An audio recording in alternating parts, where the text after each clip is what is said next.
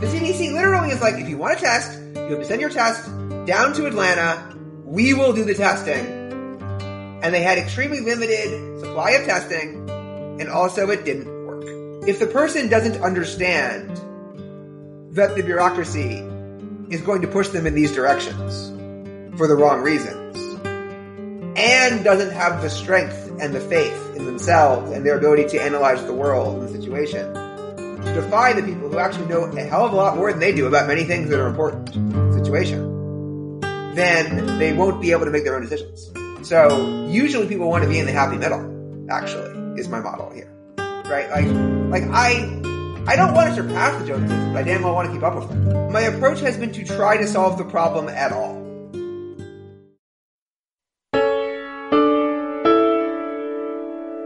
Hi, welcome, welcome. This is the From the New World podcast. Today I'm speaking with Zvi Mowshowitz, a COVID forecaster, the writer of the Zvi blog, and the game designer at emergence.gg. We discuss Magic the Gathering, chess and computability, learning curves, COVID projections, the CDC banning testing, immoral mazes, selection effects, psychological malleability, Robin Hanson in medicine, institutional incentives, egalitarianism, civilizational collapse, populism, libertarianism, and pure math. This was one of the most enjoyable conversations to me. As, as you can tell, we discussed a lot of exactly what I like to talk about, and exactly what Zvi is into as well. It's certainly quite a journey. It's three and a half hours, and you can see the timestamps uh, down below as well. And as I say at the end of the show, this was really an enjoyable conversation for me to the peak meaning of that word, and I hope it's enjoyable for you too. Without further ado, here's Zvi Mowshowitz. Will we ever see COVID lockdowns in the US like ever again? No. Awesome. All right. So I actually heard very recently while I was doing research for this that you are actually a Hall of Famer in Magic the Gathering. So how is that like? How did you get started playing Magic? And do you think it still has influence on you today? I think that I will never be free of that influence. I think that's core to who I am. Uh, so it started out, I was a chess player as a young child, and I was hanging out at the student union in my high school, and I saw some people had a rule book, and they were playing a game, and I was like, "What is this game with these cards?" And they're like, "Here, have this rule book," and they handed me a rule book, and then I tried to read the rule book, and this didn't work because nobody can actually learn Magic the Gathering from reading a rule book. This is not how this works. Yes. But I then went to camp during the summer, at which some people had some number of cards, and I watched them play, and they explained the game to me, and I persuaded one of them to sell me literally ten basic mountains and ten red cards for a few dollars. And then I would split that deck with my opponents, and we would play with those 20 cards against each other because that was how cool Magic was, and that was how hard it was to find cards.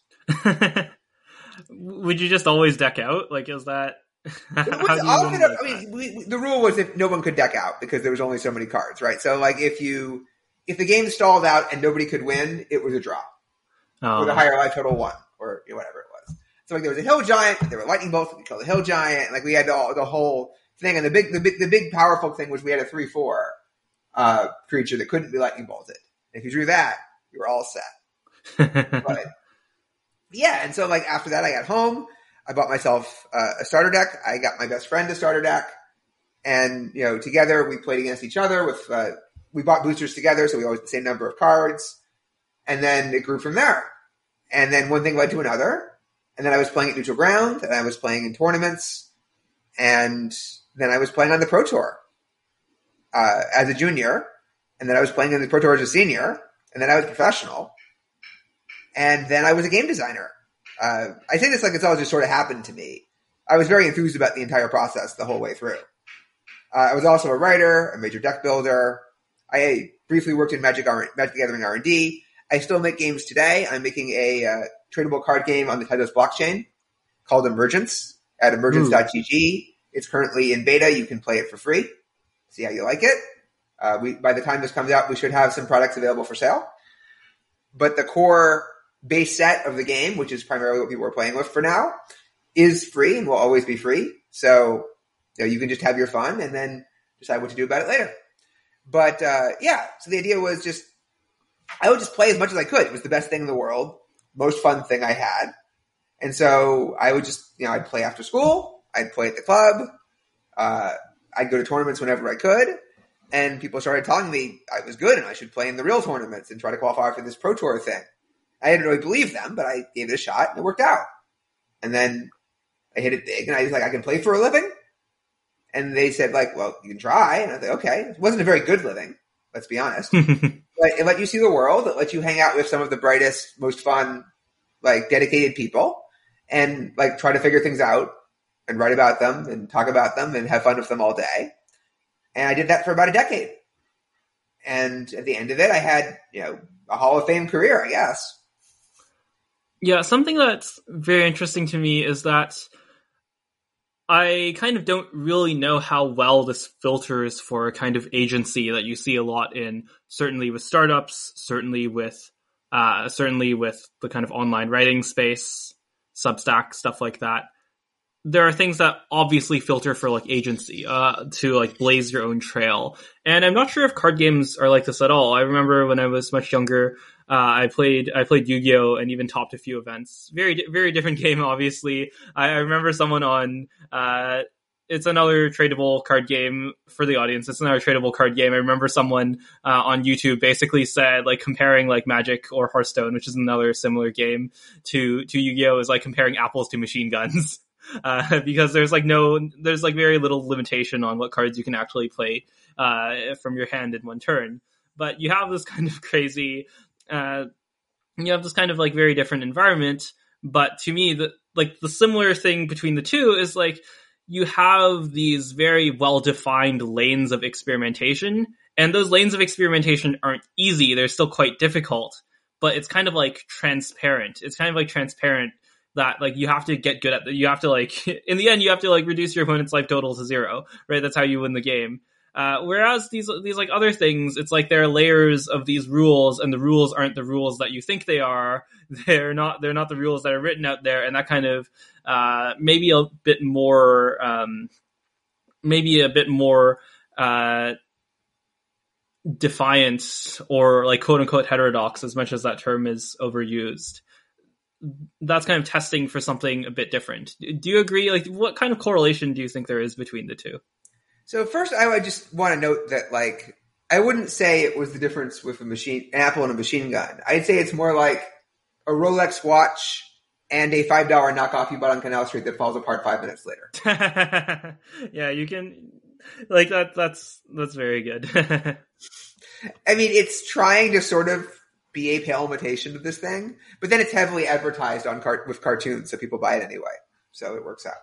But uh, shade aside, uh, I do think that certain tasks in Magic provide very strong filters, but I also want to point out that the question presumes that agency is a given.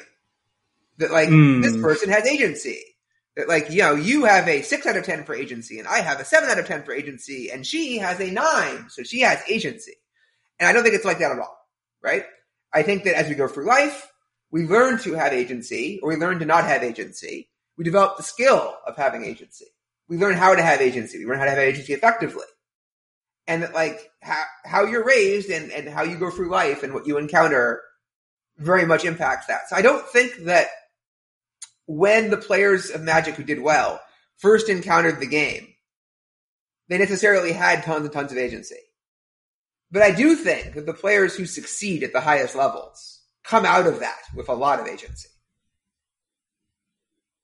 I think that it's impossible to succeed as a top level Magic player without that kind of agency. I think as being a streamer these days, it means you have to get in that chair and you right. have to play that game and you have to be on, not just when you feel like it. You have to be on for like, you know, ideally 40 plus hours a week, always at the same time, always engaging with the audience, always being positive, always being interesting.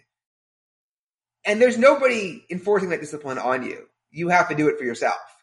And similarly, back in the day, it wasn't we were visible, but instead we had to test and develop our own decks. We had to be the research and development department. We had to run experiments. We had to do deliberate practice. We had to learn from our mistakes. We had to figure out all these different patterns. We had to learn to develop teams to work together, to make the teams appropriate to the tasks at hand so that we were all working towards the same goals. And when it no longer made sense, you had to find a new team. You had to make sure that like you proved the people who weren't doing their fair share or weren't good enough. You had to like seek out better groups if you were the person who was like outgrowing your current group. You had to learn to get along with a wide variety of other people who were doing all these things. You had to learn to work together in some sense. Like all the magic players at the top would talk to each other and be friends and work both to make the game a better place and to make each other better at magic. Right. And, okay. That's actually very interesting. So the team dynamic was very important in Magic, especially like, is that still true now? Less, much less. Okay. Uh, so yes, basically, right. Cause back in the day, uh, there was a lot less in the terms of information sharing in public. There was a lot less in terms of statistics, right? Mm, Everything was yes. done in person rather than online. And so if you didn't have a team that was good, that worked together, you were way behind, you were in the dark. And if you tried to do the same kind of thing in public, first of all, you wouldn't have other people on your level who could help you. So you just have to sort of take all comers, and this was much, much less effective. But also, what you were doing would leak. So every team would just get whatever you had. And they would be able to improve it because they had the other things that were going on figured out that you didn't have time to work on. Whereas you didn't get the stuff they had.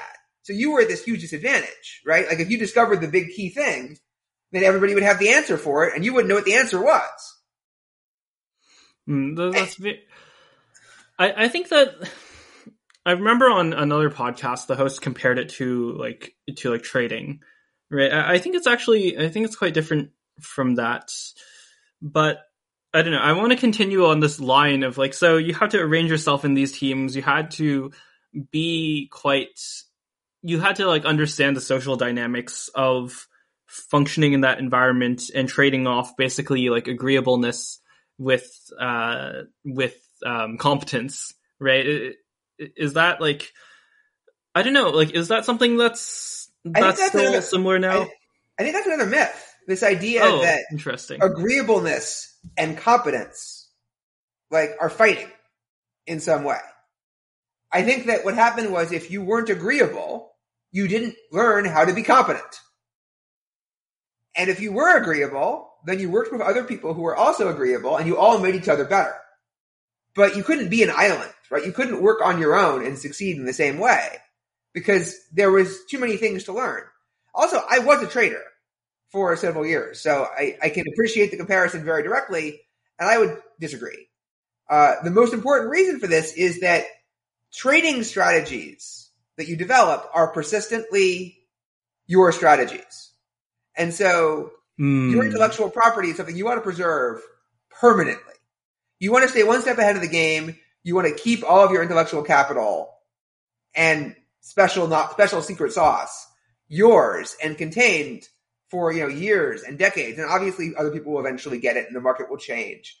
But also the market basically stays the same much, much longer and more reliably in the important ways than Magic does. Magic is deliberately just transforming itself periodically.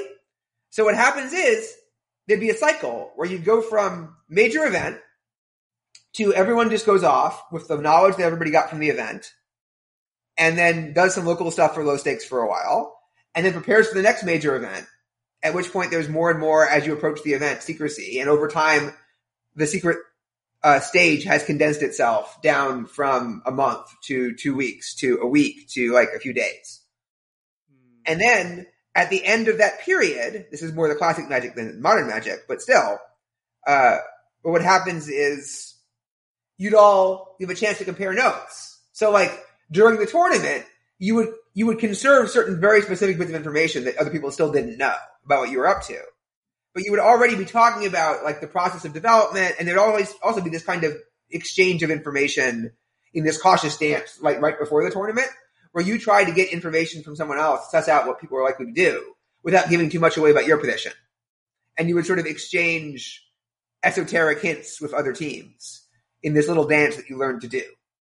Uh, and then afterwards, you'd all compare notes, right? So like on Sunday, the top eight were competing. Everything was out in the open by now And like a common thing you would do is people from different teams would be sitting down, watching the competition at the end, discussing the strategies, discussing, you know, how they got to various points, what was actually the right thing to do, what mistakes they made, how they found various things. And then you'd all write articles, reports on your development, what happened at the tournament.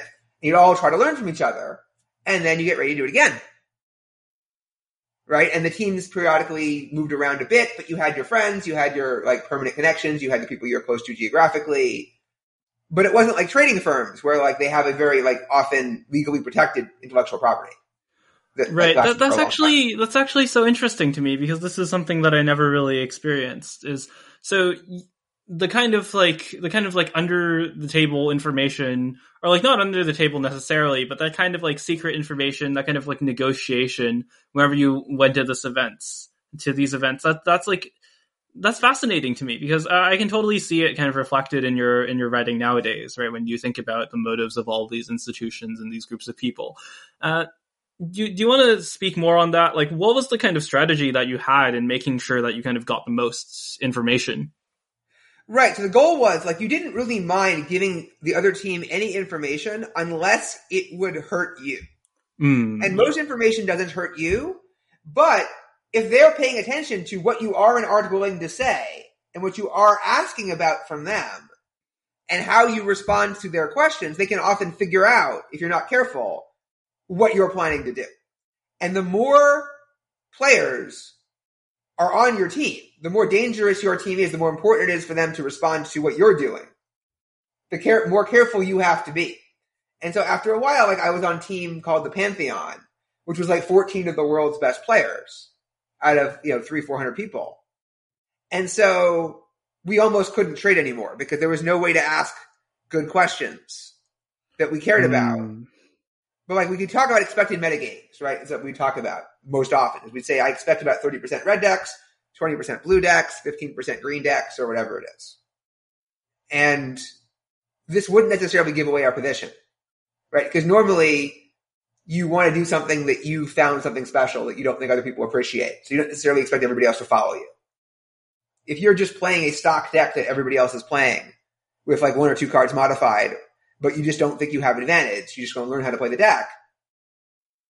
Yeah, that looks, you'll then expect other people to also do it but like that's not where you want to be. Uh, in modern times, this is all transformed by streaming and public play and public gathering of statistics, such that everybody has these very strong incentives to be first, to reveal that they found it first, to like be the one who pioneers something, who sells it to the people. And everybody is developing their skills and everybody is playing so many more matches than they used to. And so the result is there's often very little left to discover when the time comes for the big event, when there is a big event and Aww. it's very it's very very difficult for people to like actually innovate in a major way. And so it used to be we show up to the event and we knew that most of the major teams would bring something spicy, right? Something special, something different. And now the question is who's got spice? Right? Like a lot of people are just I have no spice or I have very little spice. Because the spice has already been found, so it's not spicy anymore, right? You get used to anything. And it's not, it's not spicy after a while. So you, you want to look for, okay, where is the, where is the new spice? And so the few players who reliably brought spice, like we really, really got behind. Like we're really rooting for you. Like if you're trying something special these days, we're rooting for you even more than you were in the old days, right? Because you're keeping it fun. Hmm. Yeah, that's kind of an interesting aspect of just hyperconnectivity right? Like I, I, remember i remember listening to a friend of mine who is uh, a top level youth chess player in in canada uh, even just complain about basically like computability and about openings, right? And you see this at the top level as well. You see this from as old as uh, as old as Bobby, Bobby Fischer knew this was kind of coming. Uh, not necessarily even with computability, but just with openings. With like basically like the more you see this uh, the more you see this come around, like the more the game is like quote unquote known, right? And even with something like Magic the Gathering, where the cards are refreshed, where the game actually like fundamentally changes, if you just have like more communication, like it gets known faster, even if there's some change, right? Right. I mean, chess is kind of like infinitely whammied in this sense, in this sense, right? Because chess has the problem of there's no luck. Every game starts from the same position. Every game has the same components and it never changes. So the knowledge that's been built up over the years is still preserved. So when I was a chess player who was taking it reasonably seriously, went to a chess camp for a week, few years, like placed 18th at elementary nationals one year, that kind of thing. And the problem was, yeah, you spend a lot of your time memorizing endgame maneuvers, memorizing openings, looking for patterns and learning the patterns. And you knew your specific types of lines and you didn't know that much about other lines because you had to specialize if you wanted to be good. And this is the opposite of the way we'd like the game to play, right? You'd much rather right, exactly. have people play a wide variety of different situations and positions. And as we learned more about what's good, there's more and more pressure to just memorize stuff. So like chess has this problem, but also there's something freeing in the computers being super powerful and knowing all and being able and and also it means that they can evaluate your moves and you can learn much easier like what's good and bad, much more insightful. So I had the opportunity about a month ago to watch one of my good friends, uh, Wilcox Snellings, um, from back in the day. I don't know him that well anymore, but I used to work with him. It was great. And we would, you know, he, he used to be a backgammon player and now he's gotten back into it. And he was at the backgammon world championships. And I got to watch on YouTube backgammon players. And backgammon's a solved game now, basically, right? The, the, the bots just know the answer to how good each position is for each player with perfect play, with exceptions if the game goes really crazy where the computer gets confused. But like 99.9% of situations or something, the computers, or at least 99%, the computer's really, really good. And so it actually made the game so much better to watch and so much better to think about because you think of it as a puzzle. You're trying to find out what the right plays are. And they're like, oh, I can't believe Will found that play. Right? Cause like, you know, there's a thing on the right of the screen that just tells you what the right answers are. Like, what's the best possible move? What's the second best possible move? What's the third best possible move? And backgammon starts out in the same position every game. But between the various dynamics of what happens when you roll the dice a lot and your position in a match where the more points everybody has, the more points different players have, the more the dynamics of risk reward change. Like the situations became really different. Like they would talk about like this is very difficult to find. This decision is like tricky. Someone might make a mistake. You know, like wow. And you think about level of play, right? And like all of this stuff is just much easier and it made me much more interested in playing backgammon. If I didn't have the solver, I would never have considered playing any backgammon. With the solver, it's now like this kind of cool thing where you can look back on your game and it can tell you, oh, that move was a mistake. You lost 0.12 equity there because you should have done this other thing.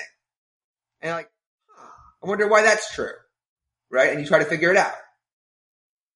Right. Yeah. Okay. This is something. So so what was like what was missing in the in the old version? I just want to make sure we're on the same base here. What was missing in the old version? What made the old version unfun? A backgammon? Yeah. Well, what's unfun about it is that like you're flying blind, right? Like you're yes. making these decisions that are really really complex because you're talking about the probabilistic outcomes combining over the course of many many turns, and like there's some fun in that, but you have no way of evaluating whether you were making a good move. Because like, yeah, he happened to hit you, right? Like, you actually ended up scoring a bunch of points there, but did you make the right decision? Why was the right decision the right decision? How do I improve? Right? And like for the longest time, backgammon players like would debate and they'd even write a book or two. I read a book about it when I was young, but they wouldn't know. They have no idea.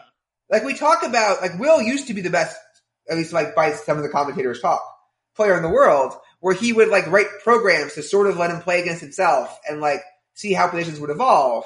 And they talk about like they go back to his old matches. They say he was playing at like a three five skill level, where like it's the error rate basically of how how many points they lose per whatever.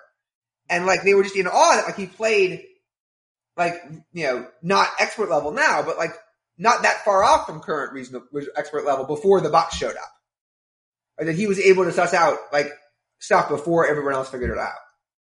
And backgammon play like it took a quantum leap when they figured, when the, when the bot showed up, and so did Go, right? Like, right. And and to me, like they, you know, there was all this talk about, well, Go just die, right? Now that everybody can despair that like AlphaGo and then AlphaZero, is the best things in the world, you can never beat them. And it turns out, no. With an AI to tell you exactly what the value of every possible move is and like show you how to play better. Like, and our opportunity to sort of pursue perfection, pursue elegance, to see the game played in its full glory in some sense. Like the game just got so much better on every level. And suddenly everybody wants to go for it. Yeah, to me, this is like this entire discussion we've had up to this point. Maybe not the first question, although you can make a case for it. Is a is a question of uh, learning curves, right? It's basically about what is the kind of compass that is pointing us to to getting better at each point in the skill level. And uh, I don't remember who this was. This was someone back in the day who was quite famous in competitive programming who was basically saying like, okay, um, learning is like jumping over a series of, of like pits, right? And, and every, every time the pit gets larger and you kind of want these pits to get incrementally larger so that you can, you can get better and you can know how to get better. You can kind of see the other side at each time. You don't want there to be just like an enormous increase in the difficulty. You don't want like a difficulty spike in the middle, right? And, and to me, like, what you're seeing with this is that like all of these kind of all of these kind of combinatorial var- variables become like discrete variables or become like continuous variables even uh, and it, it, just becomes like a much like just aesthetically beautiful way of learning to me yeah i always want to play against people who are better than me right anything yes. because it's more interesting and you learn so much more and it's a challenge what you don't want obviously is somebody who will just crush you under their foot yeah. every time, and you won't even know what happened, and you won't be able to learn from it. And so the AI is this perfect combination of you get somebody who could curb stomp you, explaining exactly the right way to curb stomp someone in any situation from both sides. But you still get to play games against things that are calibrated to your skill level, right? You, whether they're humans or other AIs that have had their skill turned way down. Uh, but yeah, absolutely. And then I don't think that every game you want to like have the spoiler, right? It's an important sense. Mm, yes. And so like the big contrast between a game like Go or chess, where I do think there's like some joy in figuring this out for yourself, but that like mostly there are games where you just want to get better. And then there are other games where you want to spend a significant amount of time just figuring it out for yourself and then maybe exploring it with a friend. And then only like after you've gotten your fill of that, do you maybe open the floodgates and start reading stuff online and figuring out like, okay, here's the right way to slay a spire. Yeah, right? like I, think you, like, yeah, yeah. I think the thing with something like Magic or any kind of deck building game is that it's like it's uh it's compositional rather than a task of sheer optimization right? Like obviously there's optimization going on, but it's like here are the big ideas I want to be looking at and and uh, interacting with, as opposed to like, okay, here are here are the moves for any given position, right? It, Mean, a, a, right, a big thing in AI, yeah, I think a, a, huge thing in AI right now is like the question of data versus compute, right? Mm, yes, yes, right. And so, Magic is a game where you're given very little data to work with, right? The, the space of possibilities is so huge. The hidden information is beyond what it is in any other genre of game. And so I have no idea how to train an AI to be actively good at magic, right? Like this seems like a much, much harder problem than a world class Go or chess player uh, the game that sort of I've, I said for a while, like first solve Stratego, and then once you've solved Stratego, solve Magic Gathering, and then I will freak out in a very different way. And they did solve Stratego, by the way, a few months ago. Oh, interesting. I, was, like, I, pointed it out. It was a very surprising to. Like, it fell faster than I expected relative to other things that might have fallen, like in order. Uh, I'm not sure that it's playing perfectly, it's also possible that like Stratego players, as human Stratego players, are just not very good. And so, yeah, like, that was my got, that was my intuition as well. Yeah, and also that it didn't crush them. It just was like able to play at a, at the highest level, which of course we always assume. Oh, that means that like three months later, when they keep working on it, it's just going to crush every human. You'll never win a game. But I'm not sure that's true because I think it's very possible that there's a plateau of how good a technique can be in some sense. Like I think that like the poker uh, programs that claim to have beaten poker, right? Like there's a highly plausible world in which like okay, this is playing perfect Nash equilibrium, such that if everybody else is up against nothing but Nash players or up against one Nash player, they can't profitably diverge much from what you're doing. And therefore, like because they're just more exact in some sense and more willing to make some things that player humans haven't figured out yet that are counterintuitive, they have a slight edge on the humans in the situation, and so you just have to like trust them.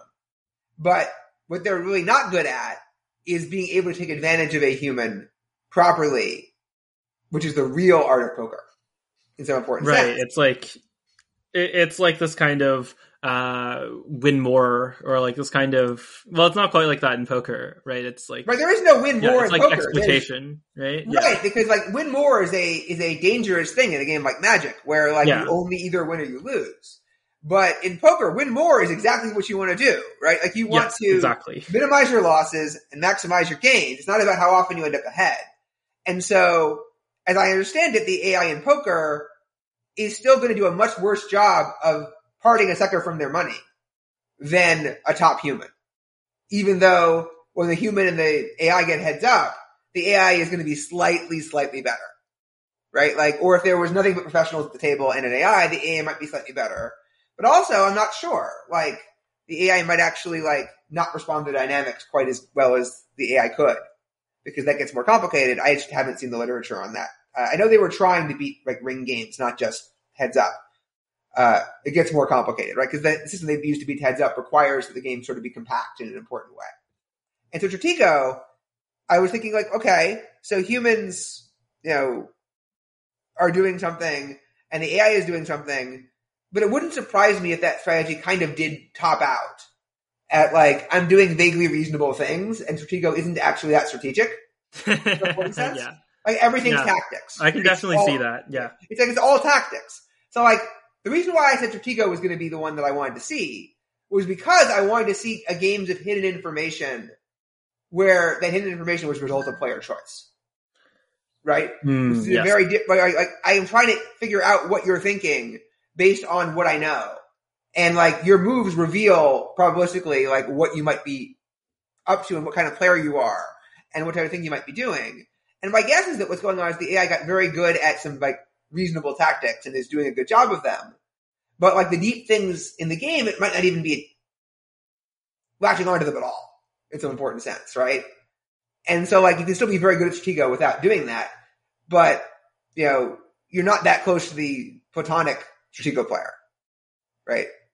You're actually Hmm. not that, and that's going to get necessarily potentially very difficult to progress, right? And like it also just seems like a coincidence that it's about as good as humans, right? Like, are we going to see the next paper where it's like, no, we're just the number one on Stratego by far? I don't know, but in Magic, you know, I'd like to see it be competent, right? Even like to see it go into a, a draft and draft magic cards and then play in the, the regular portion of the draft with its deck against other people's decks and like actually do things on the level of a good human who is like experienced in that format. And especially like to see it do it without training data, right? Where you just get the cards. oh yeah that would be even more interesting That's how they trained in chess and Go, right? They didn't give you any human games. So the question is, Right. one shot where the AI gets to play against itself and draft against itself, and it knows the distributions of the cards in the booster packs, and it knows how the rules work in some sense, meaning it's allowed to play as many games as it wants and see what happens. Right? I don't think you actually probably wouldn't Right, but- even teach a, a, a, one of these models what the rules were manually. You would just say, okay, the game, the cards are weird. They have effects. Learn. Right?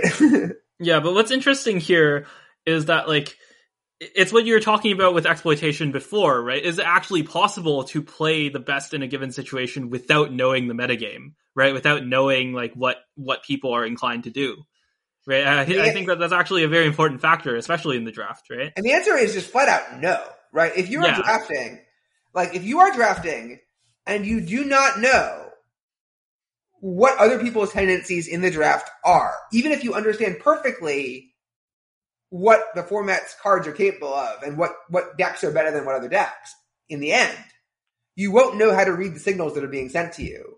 You won't know how to anticipate what signals other people will get from you sending packs to them. So you will do a bad job of figuring out what options are available to you. And also you will do a bad job of knowing which cards are at a premium and therefore you have to take them early if you want to make sure you have them.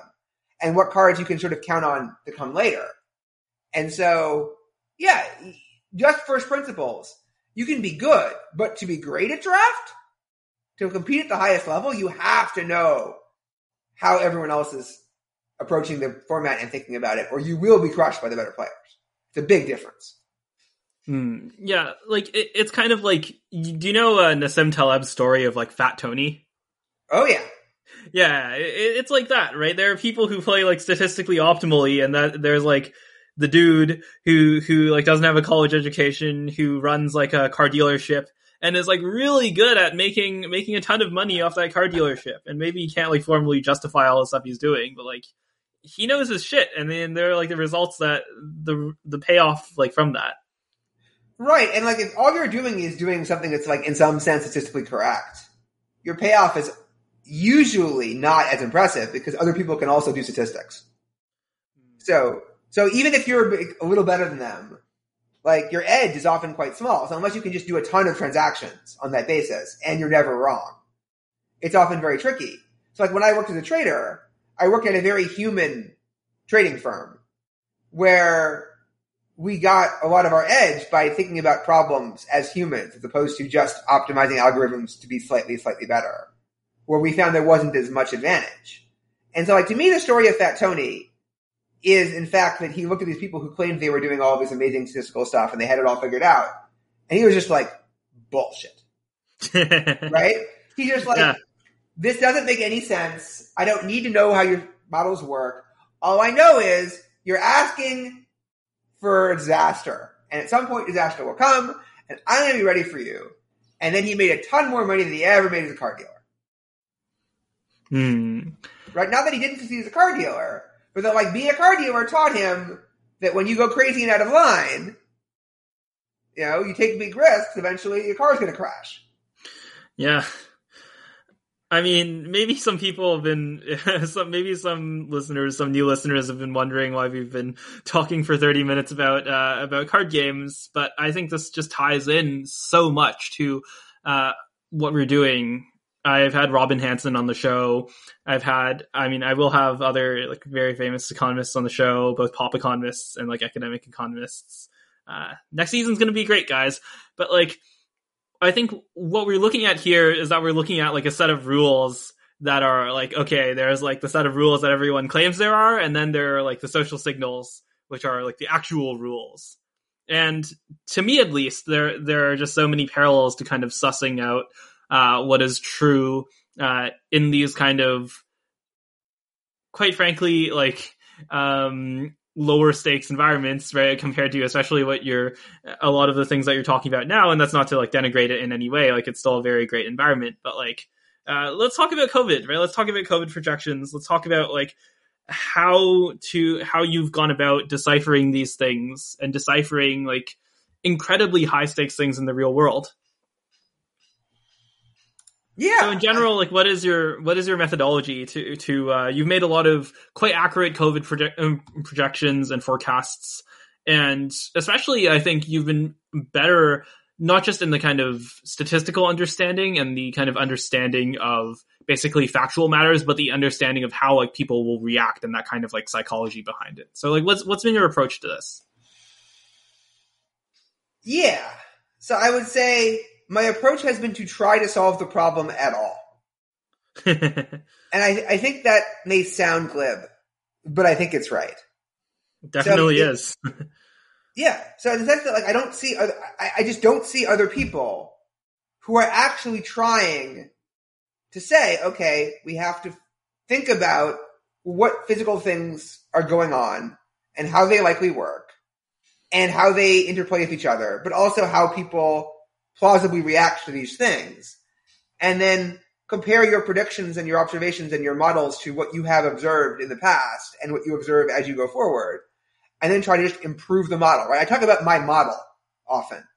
Right. And this is just a, a catch-all term for how I think people work and how I think the physical world works and how COVID functions and like all of these things put together are all aspects of my model, right? And you should have a model of how you think the world works and cause and effect and how to project out from a given situation.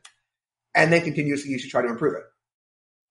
And I generally just didn't see other people out there making predictions, updating whether they were right or wrong, like trying to figure all this stuff out, like trying to look at it from a bunch of different angles. Like, I think that I do have the advantage of sort of just being quicker and better at tying things together, at processing and modeling information in systems.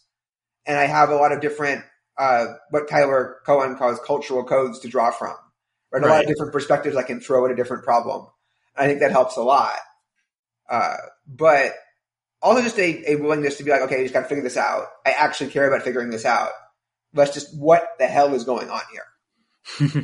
right? Because there's so many times in the COVID pandemic, there have been situations where like we're all surprised and like weird stuff keeps happening and we have to roll with the punches. And also, yeah. you know, you know, also like when you think about like I've made a bunch of very good predictions, but I've also made a bunch of predictions that were wrong. In some cases, yeah, very fair. wrong. And you know, I, I, think I put my track record up against pretty much anyone's because nobody has made a consistently set of good, strong, successful predictions. Uh, but you know, it's important that like I've gotten a, a bunch of stuff wrong, and I've looked back on how I got that stuff wrong. And mostly I sort of understand, okay, I know why I got that wrong in that situation, and I'm not particularly mad at my thought process at the time, but I wouldn't make that same mistake again. Right. And so what are your kind of and of course this is going to be a little bit reductionist, but it's a it's kind of a starting point. Like what are three kind of one sentence principles that you would say are the most important to making good predictions? Uh, you can you can answer this for COVID or just in general. Uh, so I would start off with a procedural thing in general rather than specifically for making a specific prediction, which is deliberate practice. Right. Right. I think that's the most important thing. The most important thing is you try to predict things. You make probabilistic predictions. You try to figure out what you think would surprise. You ask yourself what would be surprising to me and why and how surprising and how likely things are. You try to put numerical predictions towards things. You then see what happens. You then, you know, you also try to think, okay, I think there's an X percent chance this is this is true before I investigate.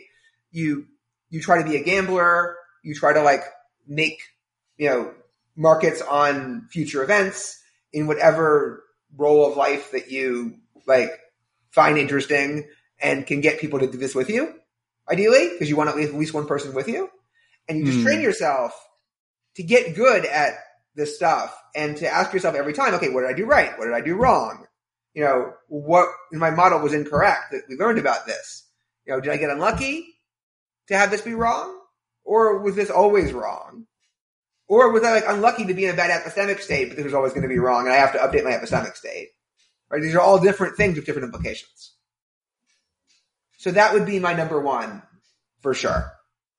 Yeah, and I would actually completely second that. Uh, what's your what's your number two and three? yeah, I mean, I'm thinking I yeah, take your time. Yeah, yeah. So I think my number two would be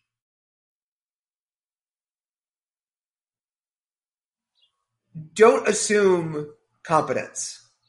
Yes. Where it shouldn't be. Right? Like people, I think, got into a lot of trouble by assuming that things would work the way they would in a more adequate civilization. In a world in which more people were better at their jobs, in a world in which more people cared about being more effective at their jobs and on the supposed end result of their jobs. And that we were all sort of in this together and knew that and were doing things in good faith for good reasons. And their motive, and, and that people's, you know, and similarly, like part of that is just like, don't assume people's motives are to actually do their jobs and solve their problems Oh Right, yeah. because all of this causes really, really bad predictions. Right? Like, I think Yeah. this is one of the biggest reasons why people just fall flat on their face, which they, I think, often do. So I think that's just very straightforward. And, you know, if you don't understand that, like, like this is, this is, the, this is the main, one of the main ways I made mistakes early on was I assumed too much competence right? I assumed that people were not as hyper competent as people like to think they are, but still way more competent than they actually functionally are. And so it took me at least a year before I felt like looking back, I was in a plausible place for how incompetent are these people going to be. And like similarly, like that also means, you know, everything will take longer than you think if a human has to do it. It depends on a process. If people have to go about implementing something, getting something built, getting something shipped, getting something distributed, getting something approved, coordinating, like there's always more delays than you think there are. And you know, it's not just engineers that you should always just assume that they're going to take at least double the time that they told you, no matter how many times they think they doubled. It's everything.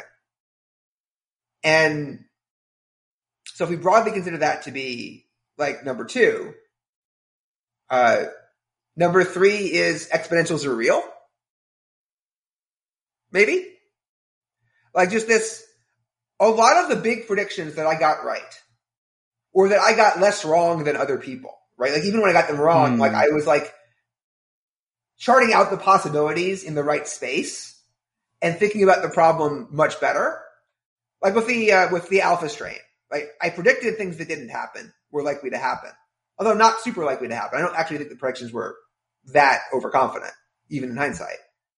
But the key thing is that I correctly said, this is going to happen. This thing is going to come. It is going to take over.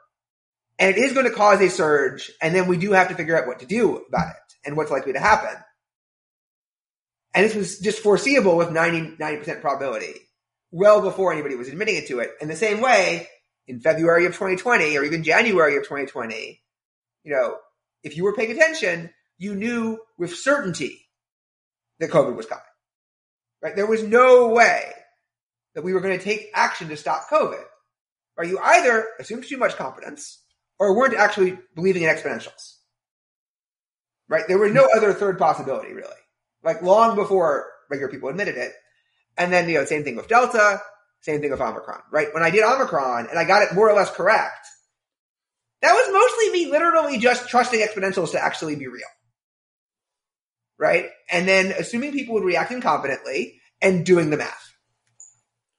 Right. And I think that one of the things that uh, has been kind of beat into me either by coronavirus or by other issues in the last few years is that people will not learn from things that happened like three months ago. They just won't. Like there, there's like the assumption that like people are going to like start off incompetent, which I think I already had, and then there's like there's like the assumption that people will not learn to like do the same thing that they just did in reaction to like a very similar problem. And that is something that I think comes like very counterintuitive to me. But like you just have to like look at real life. You have to like you have to engage in some like fat Tonyism, right? And realize Right. that this is like this is just kind of how things work. Right? You would have, like, my previous model was something like, they will fight the last war. And that's bad. Right? Like the, the army Hmm. will, the army will remember the last time they fought and think that that's how war works. But it's way worse than that. Right? Armies are actually, at least can fight the last war reasonably often. Most people, yeah, they don't learn anywhere near as much as you'd think. They don't update on the experiences, even pretty narrowly and directly. And part of that is understanding that like lack of the information that they just got might not have been their problem. It's an important Hmm. sense. Right? Like the reason why you are responding in what looks to us like an incompetent way is not that you didn't know necessarily. Right, exactly. This is something yeah, yeah. Yeah, this is something that I think is one of the core points on the show. This is something that I've been beating in the last few episodes, especially, is everything that stays is good at something. It is at least good at staying, and if it sucks at everything you think it's supposed to do, maybe it doesn't do the things you're supposed you think it's supposed to do. Right?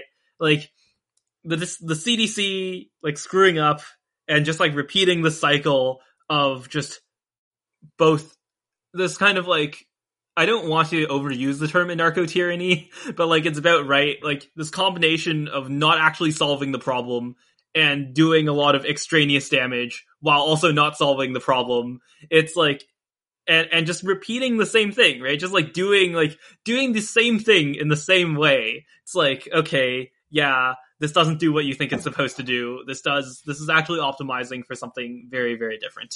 Right. And like to use a in the news example from the day that we're recording this.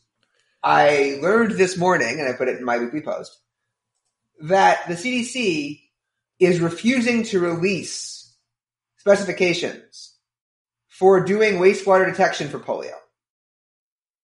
Oh no.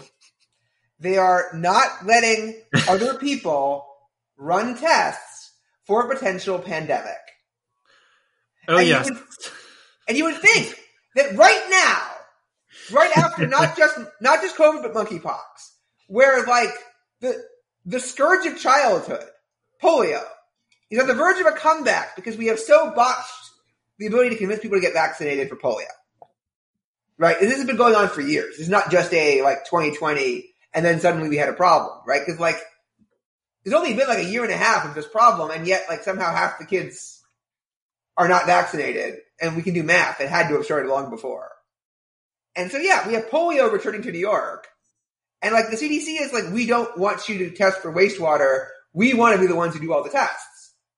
And like, could you think of a you had one job and you screwed it up for the pandemic bigger than telling other people not to test. Not yeah, to know you know, was going on. And like the CDC banning tests, like this is not the first time this happened, right? Uh, I, I'm sure you're aware of the CDC banning banning COVID tests and uh, mandating that the only Oh, COVID yeah. test that we're allowed to use is that is the one that uh, doesn't work. Um, do you want to tell the story? I can also tell the story if you want. I mean, you just did tell the story. It was early in the pandemic.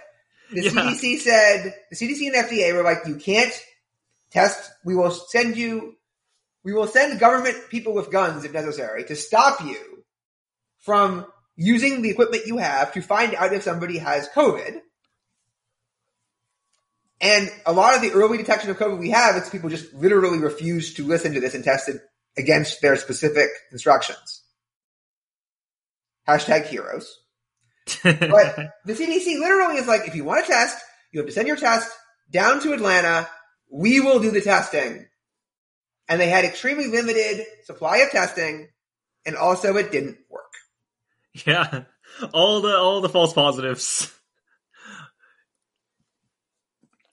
So what what you essentially have, right, is you have a thing that is critiquable from basically literally any angle.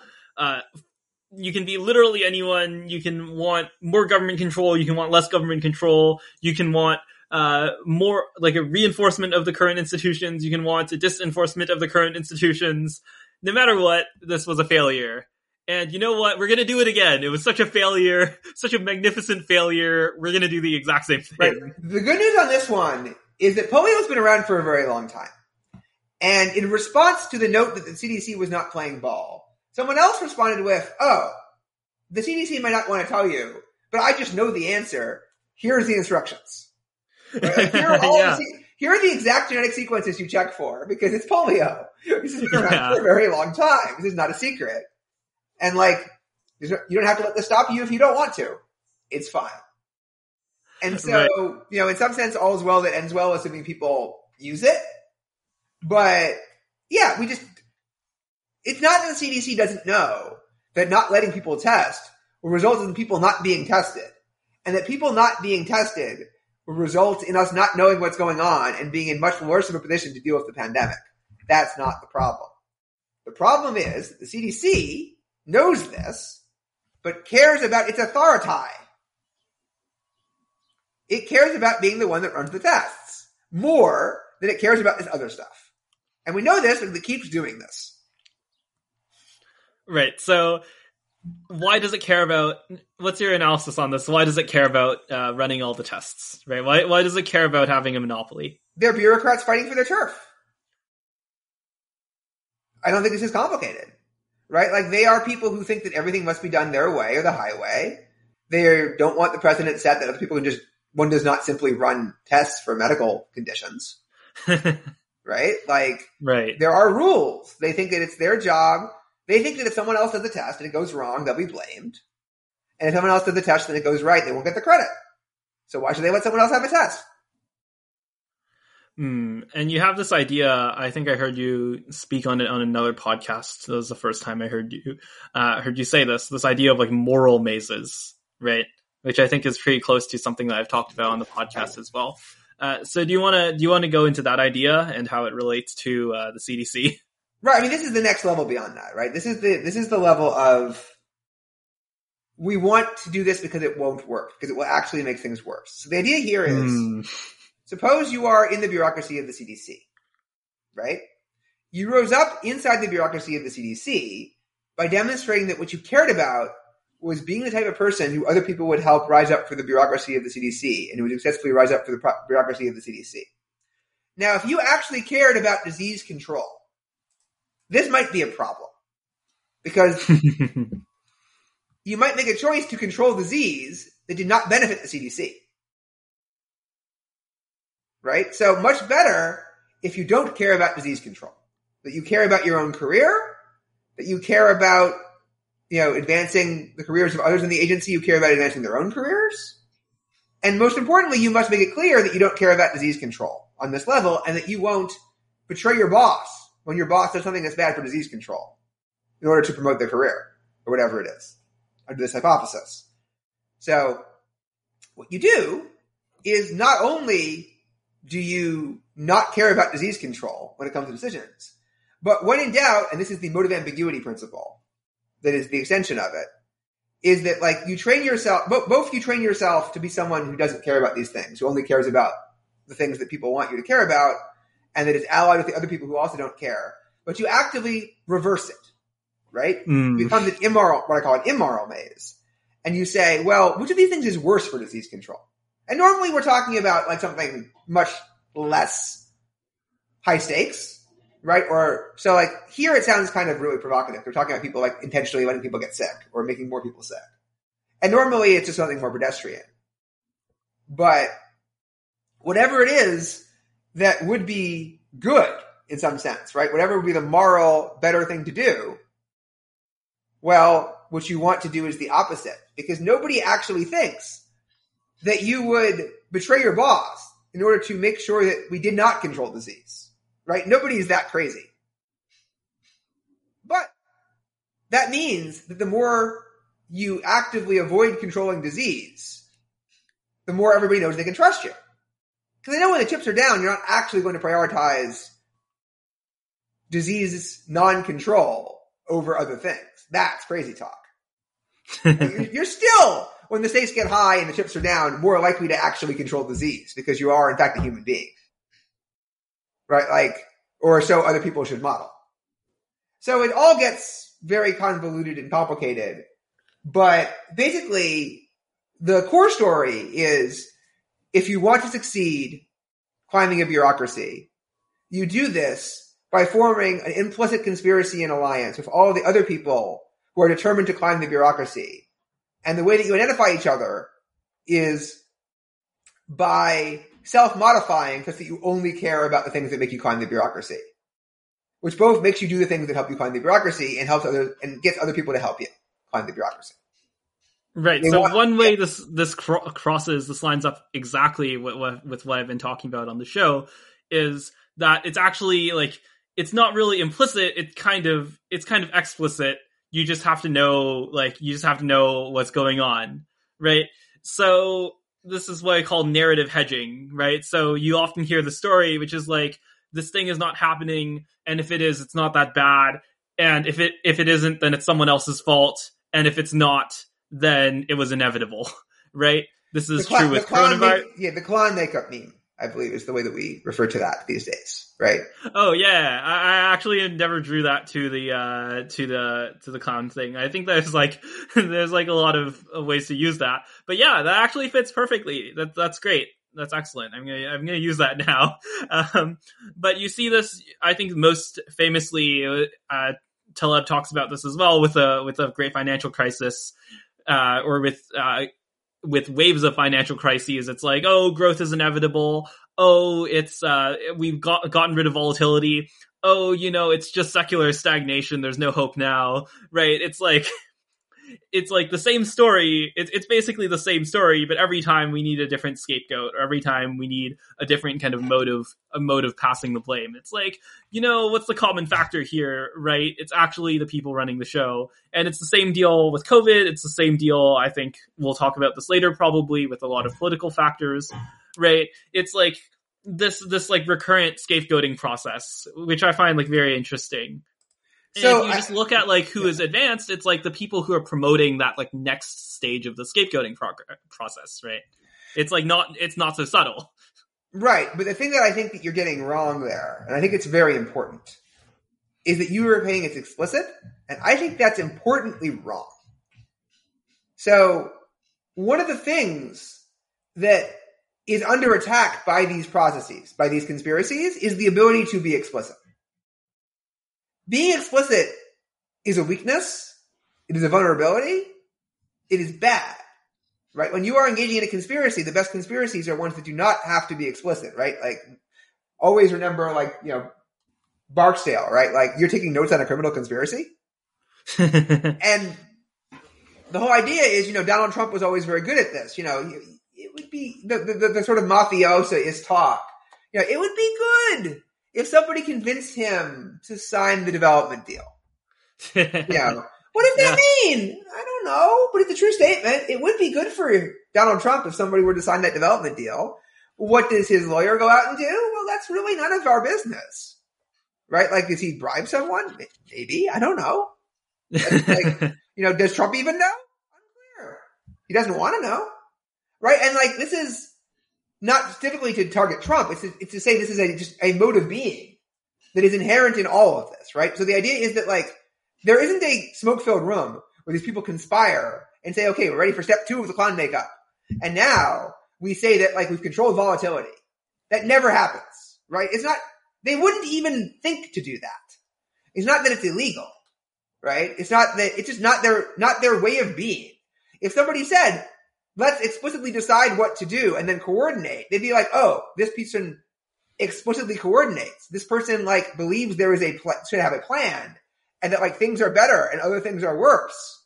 And that's not the type of person I can work with. This would go very badly for them.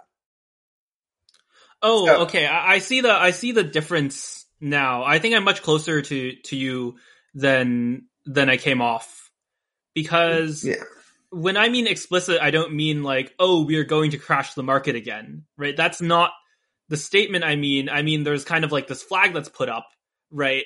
There's this flag that's put up, which is like, we've gotten rid of volatility. And then like the explicit coordination is like people who say we've gotten rid of volatility are our friends and we're going to promote those people.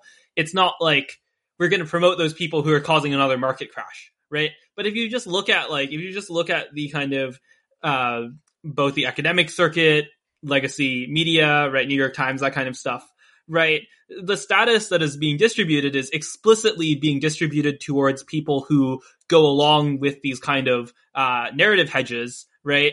It's just not. It's just not ex- the part that's implicit, right? Is that like this is going to crash the market, which like people people who are already doing the kind of like factual analysis, they're like, guys, this is going to crash the market, right? But um, so like what I'm saying is that like there's an explicit coordination around a flag.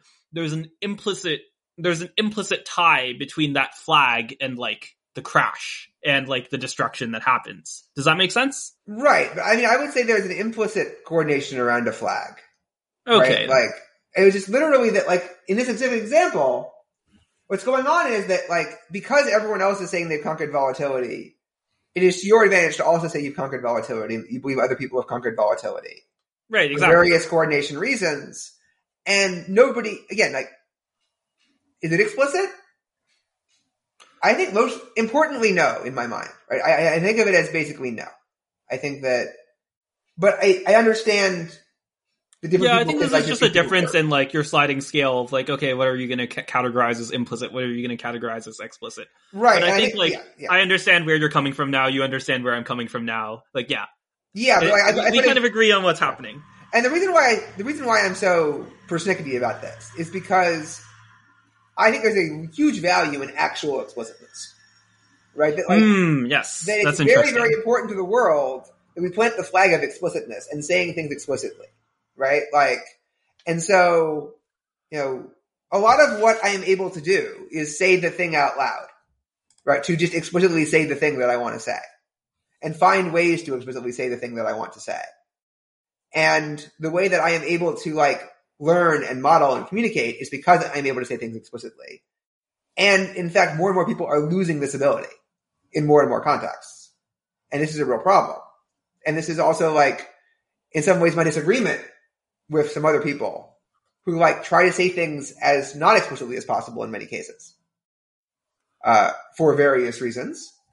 And then there are people who are like Robin Hanson who are just explicitly saying absolutely everything. Mm, I yeah, I really Robin appreciate that. Hanson. He's been on the show before. Yeah. Uh, so, what are some examples? You, you're talking about people losing the ability to uh, to do this, and I think that's a pretty strong claim. So, like, what are what are some examples of this happening? Of people losing the ability to talk about things explicitly. Like, I'm, I'm not going to like start calling out the names of people, right? In these oh, situations. I I wasn't really looking for like people. I was looking for Yeah. like issues. Like, what are things that people can no longer talk about explicitly? Is is what I mean to ask. right. You don't have like, to call out anyone. so like, like the moral mazes framework, right? Like is primarily concerned with promotion, hiring and promotion, and career advancement and alliances. And like in general, like these things operate increasingly on implicit bases as you get more maze, as, you, as maze, as what I call maze levels rise, and Hmm. maze levels are generally been rising. But like anybody who has engaged in a hiring or promotional process these days learns that it would be the advice of your lawyers not to be too explicit about many of the things that you're considering. Right. So, like, can, can we like get an example of this, right? Just for for the audience. So Or, like, this, this is a situation in which, because I am potentially involved in hiring, me stating some of the things I might consider that I don't explicitly consider might actually be in and of itself too explicit. Yeah. Okay. So I'm just gonna I'm just gonna give an example for the audience, which I think is the most uh, most obvious example. I'm not sure if you you would agree with this or if you even like looked into this a lot, but um. Uh, I will go there and I will talk about I will talk about affirmative action. And the thing that always happens with affirmative action is that you're not allowed to say quotas, but everything that you do and even most of what you say basically lines up with you choosing quotas. Right? It's like you have to get to this number no matter what, right? Your your job is on the line unless you get to this number. Uh, are we using quotas? Why the fuck are you asking that question? Right? Don't ask that question. Delete this message right now. And in fact, you never ask this question. And if you do, you're fired. Right? Right. There's, there's a wide range of questions surrounding hiring that you are absolutely not allowed to ask, and facts that you are not allowed to consider, and many of them quite obviously impact the bottom line of your business. Right? Yes, like, exactly.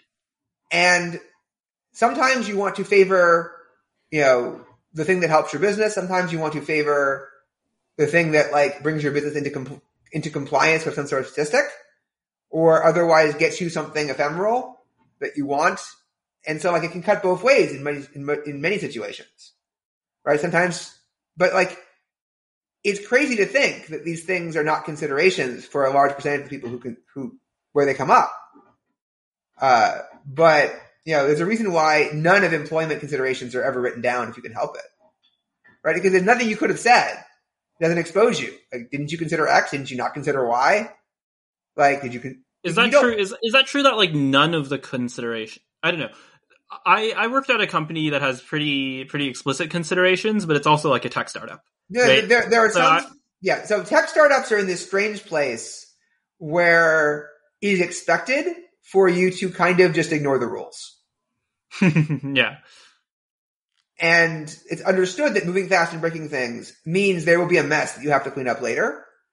And that you might in fact be vulnerable to a lot of uh, legal messes or accounting nightmares or you know have people on your cap table that really shouldn't be there or any number of other bad things can happen to you right but like the important thing is like if you're starring in a social network and the Winklevoss twins are suing you for quite a lot of money and you have to pay them this is not a problem right this is you did your job in some sense right you cheated Hmm, them fair and square, and now the bill has come due. But you wouldn't want to not cheat them so that, that lawsuit didn't happen at the end of the story. You want to get the story started. Hmm. And so in these in these immoral mazes, right? I think that what's interesting is there are kind of like moral oases, right? If we can use that term, with this kind of like negative selection effect, they're actually just implicitly positive selection effects that go with people who are basically like dissidents or or or exiters in the kind of um, the kind of more crypto terminology. People who are saying like, you know what? Not only are we not going to do this, but we're going to actively try to poach like the top ten percent pe- of people who also really don't want to do this, and we're all going to go and start something new, right? So, That's the be- do, do you see the same thing happening? First of all,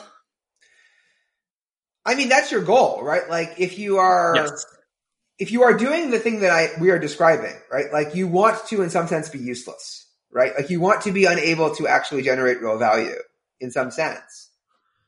Partly just not to be a threat, right? Like it makes people like the, one of their favorite words is comfortable, right? You want to be comfortable. Hmm, yes. And like somebody who's actually going to care about the bottom line and make things happen, it makes you uncomfortable, right? Elon Musk will never be accused of making everybody comfortable, Certainly not. right? And I mean, like that's a good thing, right? no, but it's a good thing.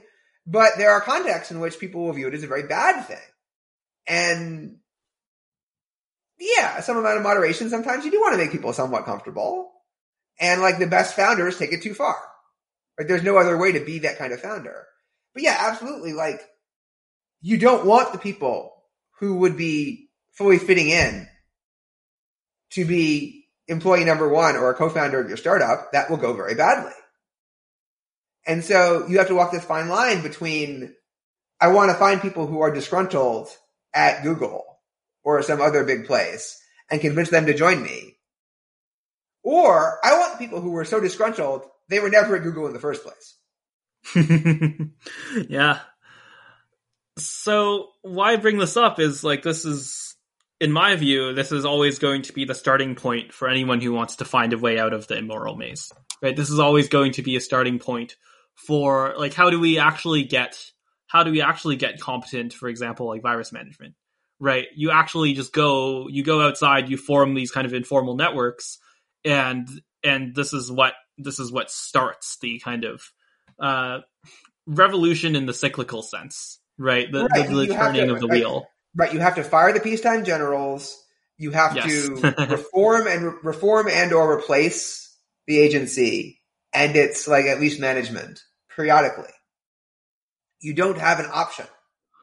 This is not because like anybody involved is especially bad or blameworthy. It's because you just simply cannot have institutions that are around for decades or even centuries letting these dynamics play out without reset buttons and expect them to do things effectively.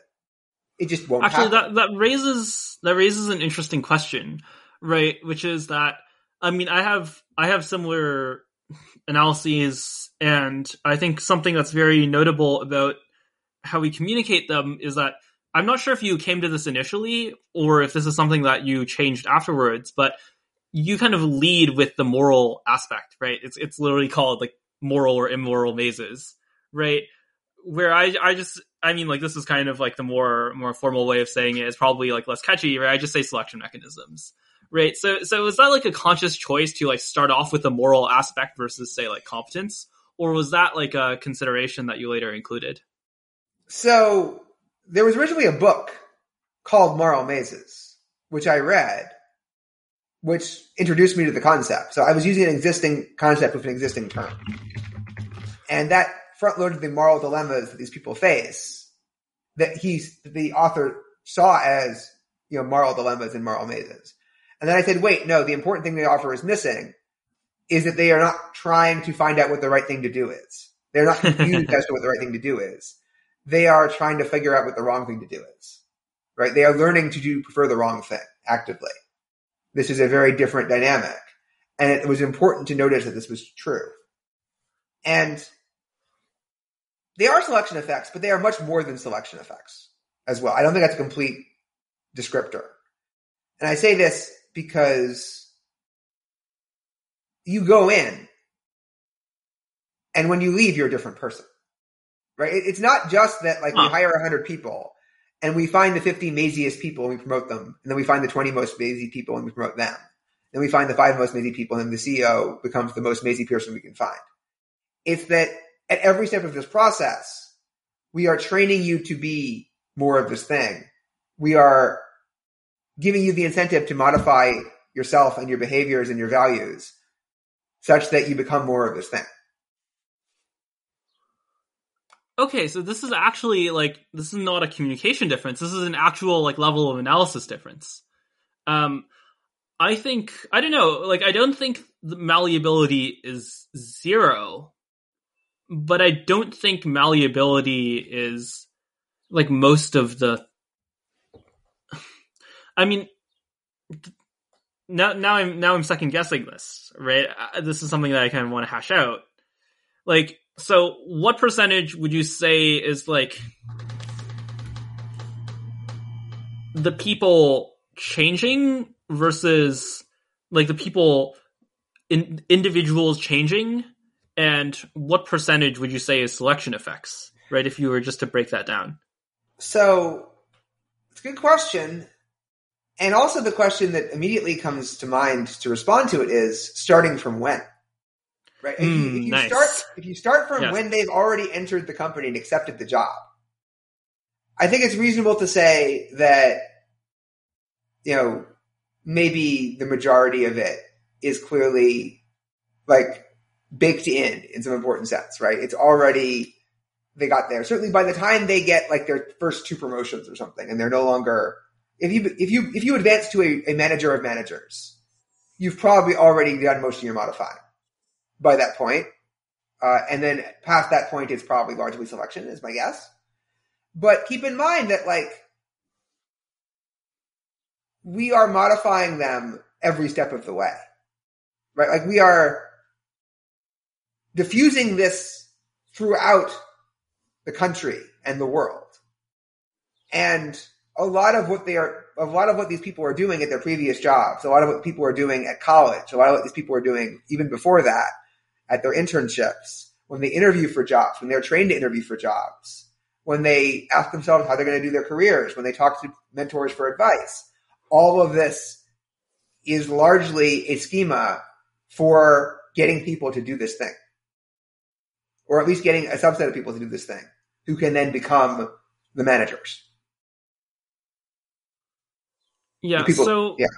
my observation would be that a lot of this kind of self deception or duplicitousness or like willingness to like nod to social hints despite any kind of morality or like competence, right? Or like analysis of the factual reality, like both anecdotally and I think there's some data to back this up with the agreeableness studies, some of the stuff that I've seen from Jonathan Haidt, I don't know. I, I don't have a full file on this yet, but I do think there are a lot of just baked in psychological factors that predispose you towards um, the type of person who fits into an immoral maze and who just does the things versus the type of person who is is just going to be a dissident, right? Or who's going to like who's go- not going to live like this, right? There's, it, there's there's some of that, but also the obvi- the question you should always ask is how many eight year olds would react this way?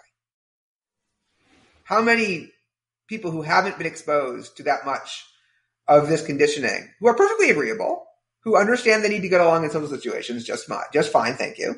They're not stupid. Would in fact have this aversion to engaging with physical reality and explicit reasoning, who would in fact look for other people who were averse to like making things work and want to work with them because they were averse to making things work. right? Like who would sort of strategize in this manner. And I would say that like, yeah, there's like a, a few percent maybe who are like psychopaths or something who like just don't care in that sense. But even they are different because those people care about the underlying results for their own yeah, sake. I think like psychopaths aren't really the problem here. At Right? all. I, I think like yeah. but like, this is an important thing as well. Like, Hmm. these people don't okay so this is this is largely adaptation execution right not maximization behavior right a lot of this is about g- going away from maximization behavior Yes, right exactly. if you if you are doing this tactically in each situation because it happens to benefit you and you've thought about it carefully and you have like a grand matrix you're not doing this thing. And also people can tell. It's very very hard to fake which is Yes. you know, it's like maybe someone at my intelligence level who really wanted to and was much more emotionally capable of it could pull it off. But like the vast majority of people like have no chance right? Like it just it's just so much extra cognitive overhead that they couldn't just live normally while doing this at all. And so what's going on is they execute this not by not caring about physical things that don't affect them or that don't affect or that you know only affect some broader picture or whatever. They do this by learning not to care about anything right? They learn to value this kind of ephemeral success. They learn to value the act of getting along and being part of this alliance and like doing the things that are right according to this schema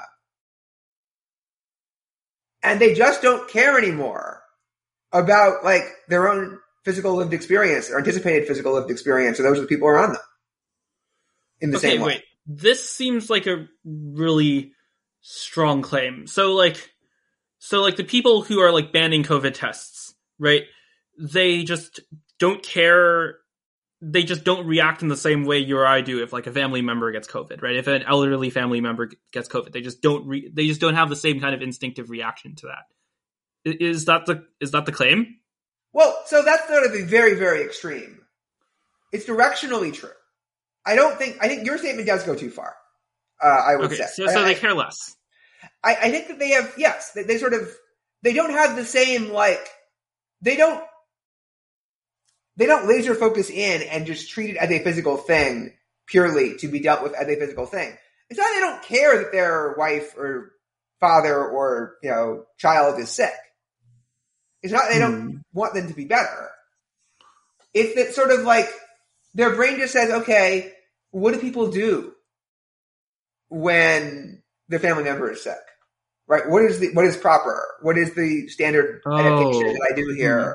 And they go through these motions. Like keep in mind that the vast majority of healthcare, right, in our country, in practice, is mostly about signaling that you care. It's Hansonian medicine, right? You talk to Yes, Robin Hanson. exactly. Yes, exactly. We And- ta- I talked about this with Robin briefly, but like the main idea is like it, it's even in the name, right? It's it, it's not treatment; it's health care. You go to the doctor, or maybe not.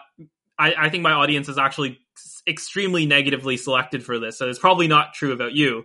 But um, the general population, right? Like random, like random, like Jim Smith, he's not going to the doctor to get treatment for a problem for the lowest price. He's going to find someone who cares, right? And and the optimization that's being done here, like it's not explicit, right? No one is like you said, it's it's mostly implicit. Is like the doctors that are most successful are the ones who like quote unquote care the most, and by care we don't mean like th- does the most work, tries the hardest to cure people. It's the person who shows like the most symbols and the most signals of like quote unquote caring, right? That's what's actually happening here. if anything, the rabbit hole goes deeper than that, right? And Oh? it's more it's more about you want to show the people in your life that you made sure to find people who cared. Oh, okay, that's interesting. I, I did not get that interpretation from Hanson, or is this somewhere some, something where you're deviating from that? I, I think I am expanding upon it. I am emphasizing differently. I don't think we disagree. I think that Okay, like basically there is great pressure. Like you know, your, your if your child is sick, you want everybody to know that you did everything you could and that you found the right people who like you would never be blamed for trusting to handle the situation and that you did the things that you were advised to do, whatever that means to you in your social context. Hmm. And it's not simply about like the doctor reassuring you that they care, right? Or sending out the right signals that they are a authoritative doctor. It's can I represent to other people these signals, right? Like it's all performative to a large extent. Like not 100%. Like you do care, but like in my, I don't want to, I don't want to like sit here accusing people in the FDA of like not caring about treating their sick children, right? Like that's not a fair or reasonable thing to do. What I'm saying is that like somebody who has been subject to this modification process generally will be asking the wrong questions, right? They will be asking about whether or not they have done the things that are expected and that avoid blame and that reassure everybody that like everybody involved properly cares. And they will emphasize this a much greater percentage of their effort and optimization pressure and willingness to spend time and money than would somebody like, uh, you know, than, than would a normal, like, regular person who is like, you know, making $50,000 a year and see somebody get sick. And that person would still do a lot less of this, make sure the person gets healthy than Robin Hanson would. Yeah. Right? And I don't know, like maybe you don't want to stick on the the previous point so far, but I I think it's important. I think we should spend at least a little bit more time on it. So like how would we what's an example of how we would kind of try to separate the two, right? Like people being just like susceptible to those signals versus like performing those signals for other people. I guess the latter actually it it it fits in more with the kind of like sorting framework, right? With the kind of selection mechanism framework. Um, so if you, I have certainly, or like, are, are they even different, right? Or are they just like the same thing? I think they're different. Uh, I've noticed it in myself. Certainly, I've noticed my hmm. wife talk about it very explicitly. Sometimes it's all. Sometimes actually, healthcare is even about representing to other doctors that you have done the thing you're supposed to do. Oh yeah, certainly, this, right? right? This is like law. right, and then like you won't treat me until I show that the useless things that I know are useless have already been done. So I have mm. to have hmm. them done. Right? I have to have done it done by a reputable person in the right situation and I have to have them all documented. And like, there's lots of that stuff going around. And that's the legal technical version, but also to uh, the other people in your life. Like, you have to do this test because otherwise people will question why you didn't do it. And that's distinct from because I'll always wonder because I didn't do it, whether I missed something and I'll feel bad versus people will look at me funny. And like, oh, I see. Yes, yes. Right. And they can look the same from the outside. But if you talk to the person in a safe space, they can differentiate very well which one was top of mind and which one was driving the train. Right. it's important. Yeah. I, I think this is like the usefulness of examples, right? That's why I've been trying to go into this. Right. Yeah. When you think about it on that level, yeah, definitely. With like the procedure, with like the useless tests, especially, it's like, yeah, they, they, they know what's up they they know it's useless. They they're not pretending it's it's, it's useful, right? They don't even care about this themselves, but it is right. it is that kind of thing that you're talking about. Yeah, yeah. I, I, agree at this point. My at least in that example. My wife has had you know some health problems, and she has seen some doctors to try and deal with them, and you know some of them relate to various pregnancies, and you know there is definitely a distinction between this is a thing that we're doing because it will actually solve the problem this is the thing we are doing because it will satisfy doctors so that maybe we will be able to solve the problem. Or they will just give us normal, regular medical treatment that they are like refusing to give us unless we cooperate, which is the thing that happens. There's the thing where like, if we didn't do this, we would worry that we hadn't done it. And there's the thing where it's like, well, you know, if we don't do this, how will we tell, you know, the in-laws or whatever it is that we didn't do that? What happens when they start asking questions and we just don't want to deal with that? You know, or other questions like that. And like we've strategized in situations about, okay, what are we actually worried about here?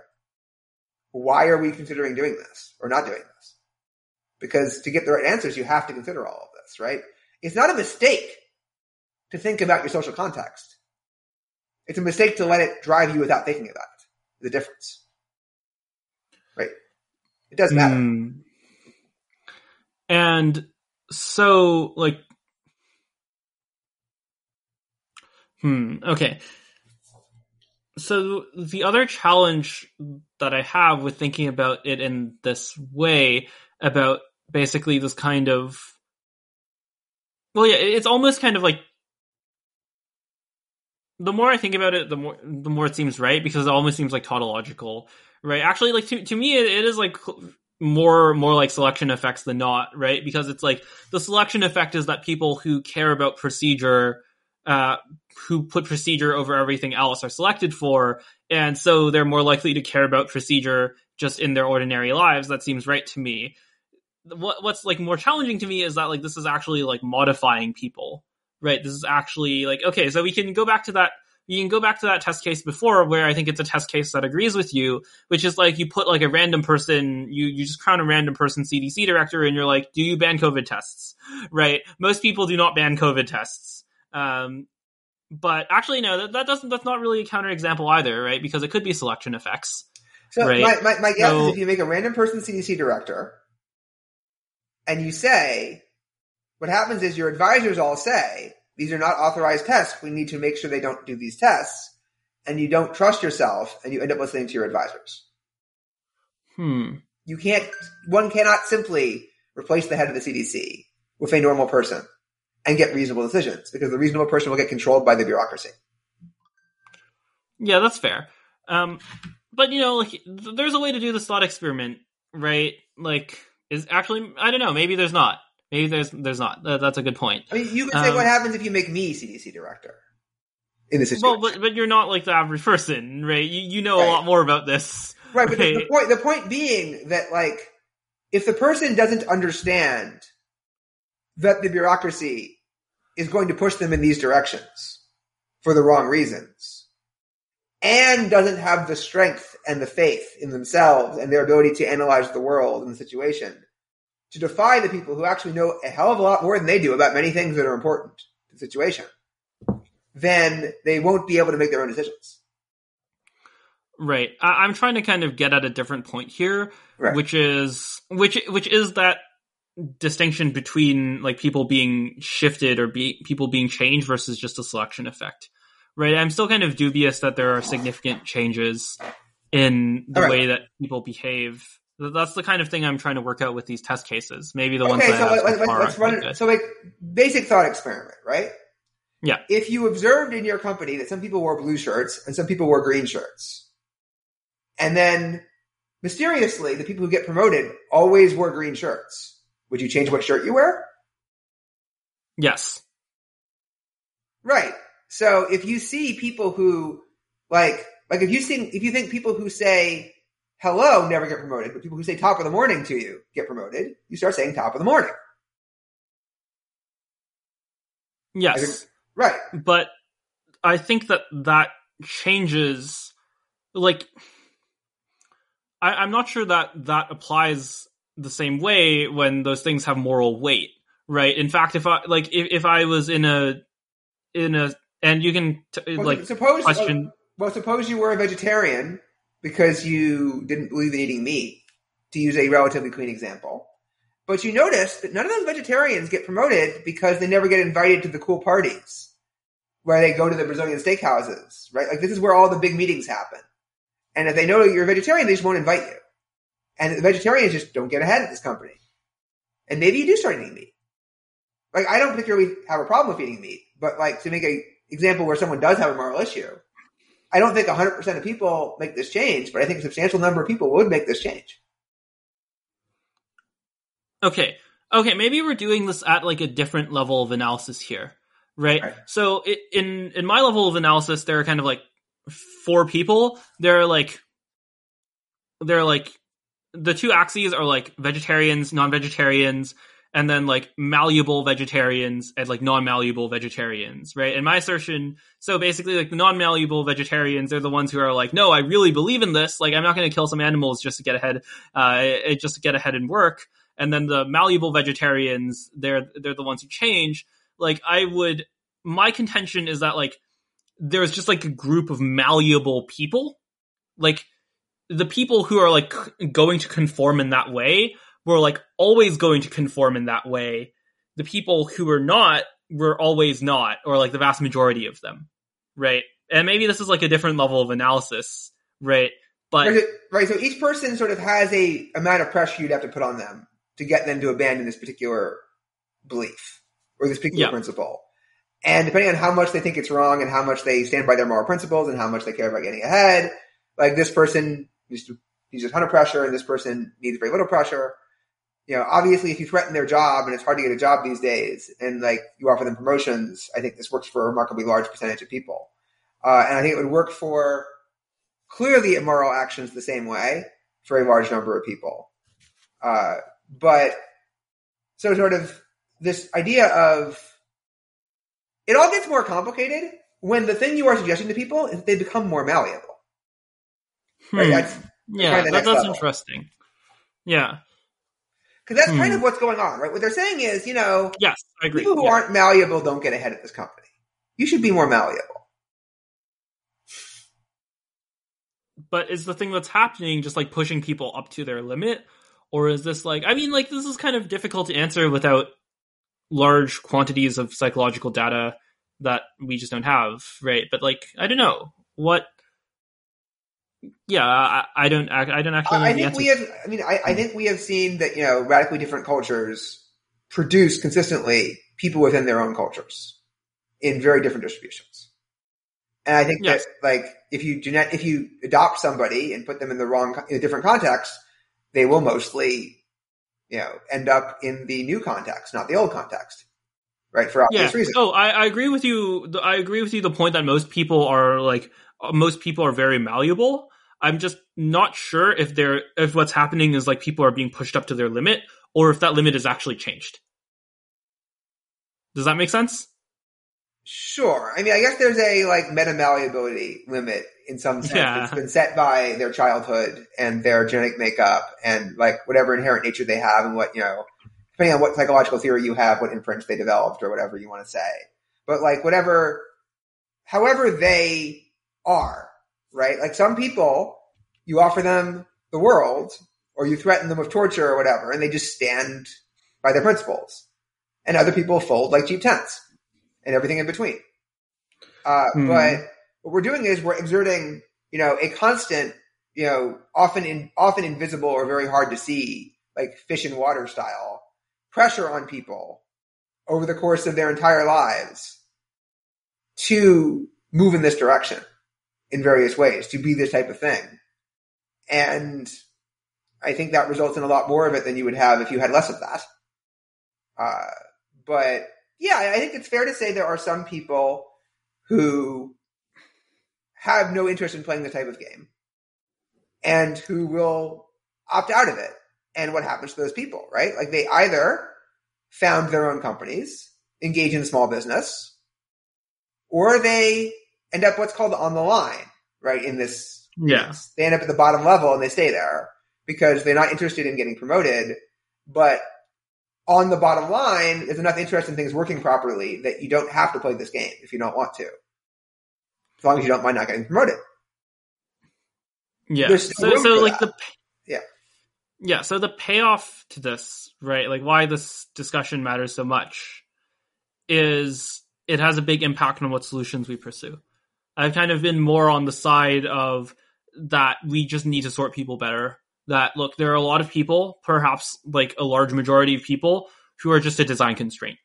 If you're going to build something at like top levels of leadership, if you're going to build something that works and continues to work over many generations, you just have to say like, look, there is, uh, there is, um,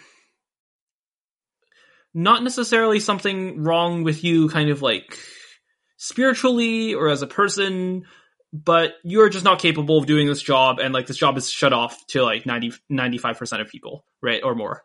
Uh, and there, I think like, at least in circles that I run into, there's a lot more talk about institutional design and like what incentives we give people, kind of Steven Pinker case. And of course you have to do both.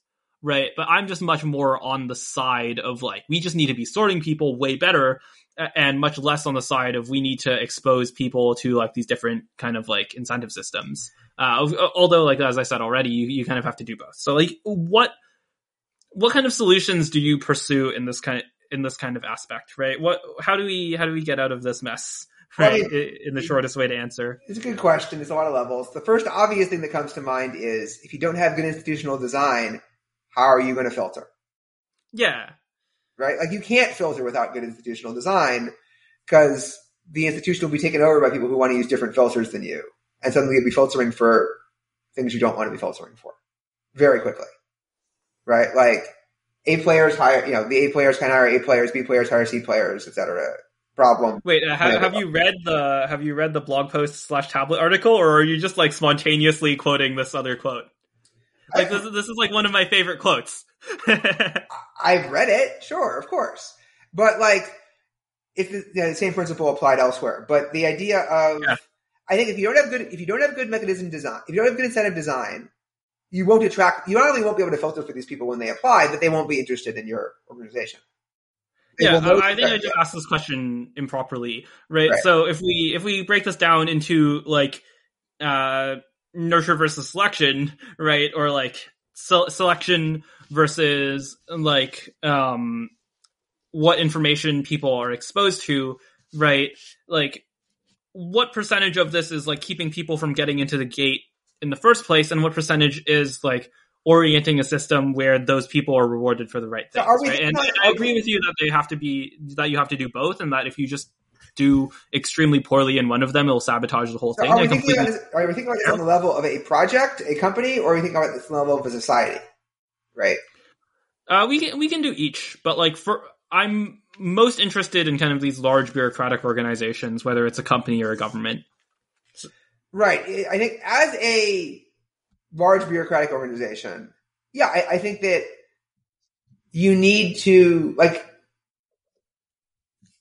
you need both. You strongly need both. If you fail at either, you fail outright. Uh, yeah, because it will cause the other to fail. And, you know, fundamentally speaking, you know, I think that in the short run, hiring well, especially for top positions, is your biggest priority. But in the long run, institutional design is the only thing that ever saves you. Like really, really good institutional design is the only way. Like, because there'll be too much turnover over time of different people. And they will turn over according to the design of the institution way too much. So like, it's all kind of flows together at that level. On the level of a society, I think that you need to make sure that you actually like teach people to be the right thing. That you create a culture that rewards the things you want that encourages the things you want, that honors them, that also pays them, right? That makes, gives people a story of this is how I get ahead. And this is what I want to teach my kids. And that's the main way you have to fix it. Like you have to change the zeitgeist. You have to change this sort of thing in the air about what I should aspire to be and what other people should aspire to be and what you should reward and punish. And, you know, we talk about like presidents sort of changing this kind of thing through their cultural impact, for example, somewhat. But you need that yeah. kind of effect. So, so my response to that would be like a large group of people are like are simply going to social climb, right? And they're not just going to conform in in the way that they're just going to like listen to a narrative and then internalize it they're going to like do whatever rewards them in their social circles, and most of their social circles are going to consist of people in the same way. So I think that there's, I'm just like very skeptical. I mean, if you take that argument, I mean, I don't know if we even disagree with this. Maybe you just think that we need to do that on the margins, but like, I just think like the mo the primary orientation that most people have of the world is like social climbing, right? So when you have that, when you just have that as like a base factor, then no amount of education will So will train them in a way Look, look, look. where they will make like hard decisions despite the incentives of their present situation. So I'm going to ask for clarification as to whether you actually believe that. When you say most people, do you mean like of the 330 million people in the United States? Like all of them? Most of, like that subgroup, most of those people view their lives primarily through social climate. Is that your model? I don't know if view is right, but I would say that behave accordingly is right. I think it's wrong. So, huh. So, I, I think. I mean, this is yeah. pretty. hen- Sorry, go ahead. Go ahead. like I think that the modal person, the median person, the the the Joe Sixpack, as it were, right, the man on the street, uh, doesn't care very much about that sort of thing.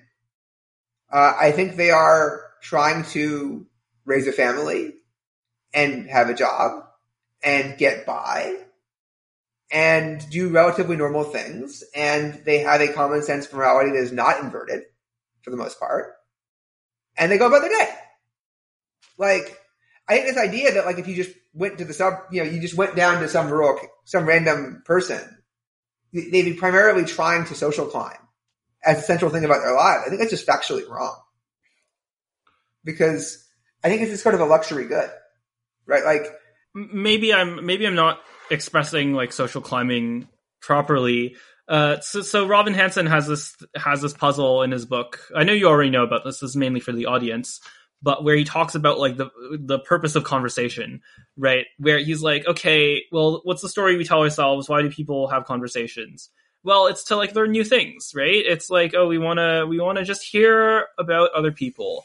And if you actually look at the way most people behave, this is the opposite of the case. Most people try to speak as much as they can. Uh, well, not literally, but they try to speak much more than than you would expect, right? If you actually, if, if the purpose was learning more things, you would you would not really speak other than to ask questions, right? And there are all these sorts of other factors that come into play, and the most primary one is like gaining status within this friend group, right? So when I say social climbing, I mean basically like concentrated on, or not even like. This is kind of the thing. You're right in that it's like hard to talk about these things explicitly. It's hard to have the right language to talk about these things explicitly. Like concentrating isn't the right word, but basically doing things to the distribution of social status instead of the distribution of like just reality. Right? I think that that is the primary uh, that is the primary orientation of most people's actions, if not their explicit thoughts. So I would challenge that in many ways. The first way I would say is that like this idea that people are doing things for reasons, for the most part, as opposed to executing adaptations, right? This idea that like when I engage in a conversation, like I think Robin would probably agree with this reorientation, at least somewhat, that they're not consciously thinking about, sometimes they are, but often they're not questions like how do I get the most information out of this conversation and how do I get the most status out of this conversation? They're like subconsciously considering these things in the background, but mostly they're just engaging in conversation because that's what you do in this spot. Like I'm at a place where I engage in conversation. So I'm engaging in conversation. And maybe they're just trying to enjoy their conversation even. And this is how they've been trained to enjoy it by these other backgrounds. It's like less homo economicus or rationality or something than it's being portrayed there. But more than that, like, you know, yes, on the margins, we're choosing behaviors and conversations to maximize a number of different things at once. And one of the important ones is our social status. And we always have to keep an eye on our social status, even in a relatively confined, relatively simple group. But it doesn't mean that we are sort of out there to make our social status as high and maximal as possible, or this is the center of most of what we do. And also, like, conversation is just a very small portion of what we do all day. If we think of conversation as with people who are sufficiently connected to us that it impacts our social status, especially. Like, most people are mostly engaging in other kinds of activities that don't realistically impact their social status directly, only indirectly through things like, you know, accomplishing physical ends that then give them more resources or don't. Uh, and like, I think a lot of social status worry is not as much, I want to climb as high as possible, but I want to maintain the order properly. Right? It's a kind of improv rather than a war. So, you know, we have a friend group, and if one of us got to be too high status relative to the rest of us, then the group would become disequilibrated, right? It would become imba- unbalanced. And this would be like un, uncomfortable and it would lessen the enjoyment. Also, I mean, if you've read the Gervais principle, like you get the idea of you have a group of friends. Yes, they are constantly playing status games among the losers in particular, but only in this model, the top and the bottom of the social hierarchy can ever be known with certainty. Right? You know mm. who the hmm. top, you know who the top gun is, and you know who the bottom person is on the list. Right? But in any interaction, both sides will work to disguise who is two and who is three out of four, or who is six and who is seven out of ten. The whole idea is that we don't do that. We want to avoid that by being ambiguous. And so if I claim too much status in some sense, I have to be brought down a peg by the rest of us. And I will do that preemptively myself if I can, while being conscious that I don't want to end up at the bottom. And I may or may not want to be at the top because being at the top has certain responsibilities that I might not want. Right? If I'm at the top, I might like be looked to to do things or decide things or to uh, moderate other social disputes and status disputes that I don't want to do. And I might be tempted to try and move up to the next tier of group or find a better group in ways that I particularly don't want to do. I like my group. So usually people want to be in the happy middle, actually, is my model here. Right? Like, like I, I don't want to surpass the Joneses, but I damn well want to keep up with them. And I would agree with right. you that this is mostly adaptation. Or like, I don't know, like, it depends. Like, do do we mean kind of like social adaptation or like evolutionary adaptation, right? Because I think that a lot of this is evolutionary adaptation. Um, although I do think Evo Psych is overrated, but not in this case. Um, I think a lot that's, of it, that's yeah. a completely different conversation to have. But like, yeah. um, like I, I, do think that this, the, none of this is happening consciously, right? At, at least with with like ninety nine percent of people, all of this is subconscious.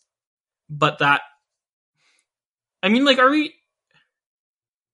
Wait, so so this is a case that it's like n- people aren't that focused on status. Wait, uh, okay, like I, I think that like well, there's a difference between like perceived as number one. Also, this is also something that's just coming to mind right now. Like this maybe should should be obvious, but there's a difference between like perceived as number one and like actually number one, right? The idea is that like the best the best kind of like maybe like climbers is not the right word because you don't want like you don't want to be like noticed as number one, right? You you need to be like subtle about it, right? But that basically like people people are not trying to be perceived as number one, but they are nonetheless trying to be number one, right?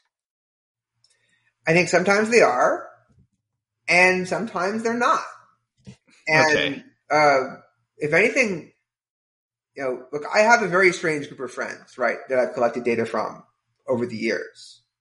And look, in Magic, like everybody is constantly, in some sense, trying to be as high status as they can. Uh, it happens to be through accomplishment, much more so than in other contexts. But there's much mm. less of this. I want to regulate the group. But in many other contexts, I think that like, yeah, everybody has a good sense of like what the correct status hierarchy should be. And they are worried about status constantly in the sense that they want to maintain the correct hierarchy in a situation, in a relationship, in a group. Uh, like, you don't necessarily want to be higher status than your boss. That creates problems. Oh, I, I this is uh, this is a different line of uh, questioning that I'm also getting to later on. But yeah, I, I would definitely agree agree with that point. You're kind of trying to avoid these kind of like you're, you're trying to avoid like there there are areas where like the status competition is not like is it's not open season, right? You you can't compete with status for your boss because then your boss will. That, that's not how the patronage pyramid works at all. Um, that's opposite of how the patronage pyramid works. But in fact, like this is the point that I was thinking about earlier, which is like, are you like? I don't think this is a disagreement in terms of the idea that people are fundamentally or that like large portions of the population are fundamentally oriented towards status right i view this as like an agreement with my idea maybe this is just because like we are we're so far in this corner of like hidden motive space that you know like 99% of people are going to disagree with us nonetheless right? But I, I see this as like agreement right? I see this as like confirmatory to the idea that we are we are that like an enormous amount of effort is spent negotiating over status. I mean, I do think that a tremendous amount of, of effort is spent negotiating over status, but I think that sort of the, the thing that I fundamentally think about when I think about somebody being primarily oriented in that way is a feeling that like doesn't feel like the thing that I see like in a minute to minute execution of somebody's life for most people, nor is it the thing that they actually care about in some important sense it's more like it's, it's one of the many things they can fail at. And they have, and like this requires, because of the evolutionary competitions that have been built in, like some sort of constant vigilance in potential social situations in order to not have a problem there. But like if I said these people's lives were primarily oriented around money, I can make a very, very strong case for that. Right? Around like this physical accomplishment and survival. Or any number of other things. You know, I mean, yeah, yeah. I guess. So what is the okay?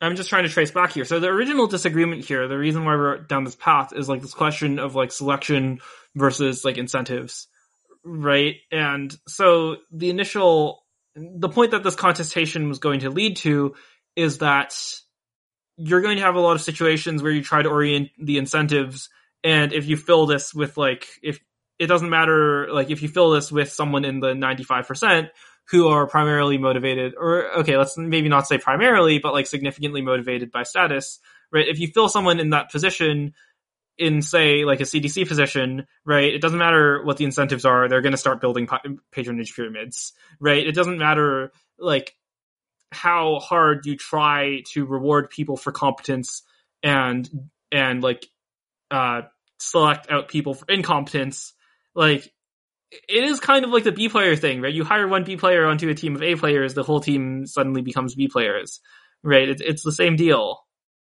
It's that basically, like, they have to be kept out at basically all costs, right? They're a design constraint. That that's the kind of main point here. Hmm. Yeah, they have to be kept out. I am not as terrified of one B player as that if they are not in charge, but I certainly do think it's like a problem. Um, but when we say design the incentive structure and we say people are primarily motivated by status, I do want to keep in mind it's their job. And to a large extent, like it's because status is serving as a proxy for money. And that is like, it? or is money serving as a proxy for status? Right. Both, both are true. Yeah, fact, that, that, that's fair. Like, one, what is the, the, yeah. one of the main what is like the yeah, yeah, like what is the area? What is the level of analysis that will reap the most fruit? Right. Like, I don't think money like really truly explains someone like going into a CDC position. Like, quite frankly, like those people aren't completely stupid. Like they can make a lot of money elsewhere, right? I think that's right. I think that there's I've encountered in several contexts this problem of the status hierarchy insists the monetary hierarchy reflects the status hierarchy. And mm. therefore you can't actually match people's market value or necessary incentives to get them to be part of the team because like I can't get my programmer because the amount he's worth is far exceeds the place he would go on the status hierarchy or on the org chart.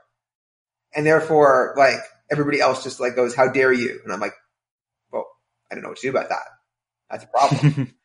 and like the programmer isn't actually act, and this is a case of the programmer not wanting status, right? The programmer does not want to boss people around. The programmer does not want everybody to think of this think of them as super high status. The programmer wants to write awesome code and get paid for it. And Mm, this is very relatable. Yes. and they're not allowed to because the other people won't stand for it because they see this as having status implications. And in the case of the CDC, I would say one of the handicaps CDC has is that they cannot pay even the head of the CDC that much money. Right? Yes. That that that she cannot be compensated with the money she deserves. Like and like I, I am not the biggest fan of Walensky. Right? Like or Yeah. the CDC has done. But you know, I am very, very confident that she's underpaid. Like dramatically underpaid. And that it's not fair in some important sense to pay her that little and give her that much responsibility. And if we don't compensate her with money directly, she's going to get paid some other way, Hmm. right? And what is that other way? And is it something we're going to like? And she's gonna, and we're going to select the CDC director who wants the job and worked over the course of their entire career to be eligible for this type of job, knowing he didn't pay any money. So they wanted it for some other Hmm. reason. And maybe that's because they want to make sure that most people are healthy. And that's great. But I worry. Yes. and and for the audience empirically, that is not the case. I mean, they probably they probably got this from the earlier conversation. Yeah, I mean, I, I would be. I am not actually that big a, you know, this person that me, does not mean well in some broad sense, but you'll get somebody who thinks that meaning well means fighting for the CDC to a large extent and fighting for procedure Hmm. and, you know, respecting the experts and blah, blah, blah. And there's very few ways to get around that, uh, with our current system. And, you know, to bring, yes, I, I think if you, if you 10x the pay of the head of all of the agencies, that would be money very well spent. Right. And so the kind of continuation that I had to that point before, where we were talking about like the status competition with your boss, is that what the incentive that matters to me, right? The incentive that matters the most to me is like whether or not this level of social competition exists at all, right? Like in a in many corporations, the only way that you get promoted over your boss is actually like just metrics, right? And this isn't universally true. There are cer- certainly exceptions, right? But there are many positions where you can say like 99% of the time, the only way past this position is if you do well. And in that case, the social competition is just shut off. Uh, of course, there are other kind of like there are other social means, right? You can you can suck up to your boss. You can uh, you can do all of these things. Um, you can adopt various status symbols, but that line of direct social competition makes it is is gone. So at the very least, the boss does not view you as a threat. You do not view your boss as a competitor or someone to be overcame. And uh, my big actually I pu- published an article on this like very recently, right? It was a review of like basically these three books in combination: uh, Nietzsche's Zarathustra, um, Fukuyama's The End of History, and uh, The Last Psychiatrist's Sadly Porn. And I think when you combine these these three things together, what you get is that essentially like this process of creating like a liberal democracy of egalitarian norms, where more and more people are interacting and are free to interact and feel that kind of like isothymia, that kind of self confidence to be like confident that you're equal to someone, right? What you're doing is you're expanding the scope of social competition. You're you're crushing that kind of uh, relationship where it's just like you should not be having a social competition with these people, and especially like you see this on social media, you see this on stuff like Twitter, you see this on stuff like the increasing like what John Robb calls like the swarm behavior, right? this is what happens when you have when you're just like taking this form of social competition this form of like fundamentally egalitarian social competition that was at the very least contained in the past. And you're just expanding this throughout like everything right you're not only saying this is like morally good but you're saying like this is like mandatory and in fact if you don't do this well we're gonna like bomb your middle eastern country That went a little too far at the end, I would think. but you're definitely, you're definitely opening people up to a much more broad social competition with social status markers in their face, much more quantified than it used to be at all times. And yes, this is quite bad in general. And forcing people to compete in this way is, is almost bad. I want to ask you about those books specifically before we uh, before I address the uh, the thing. Yeah, fire away. Uh, so one of these books is a book that is commonly mocked as being rather silly, and the other two are books that I started but could not. Wait, which one? the end of history. It could be any of the three. Okay, yes, but the other two are books that I started but could not bring myself to care enough to finish without getting too far into them. So, like, do you think I'm making a mistake? Uh, wait, you still haven't told me which one. Okay, the end of history. I was just like, well, by the time I I read I read I read uh, Fukuyama's one of these other books, and it was like fine, but like I never got tempted to read the end of history. And then for Sadly Porn, I like read it on the airplane, got through the hardcore porn story while on the airplane, which is that's something about hardcore porn stories. and then when I was gone to the plane, was like, yeah, I just can't motivate myself to keep going here.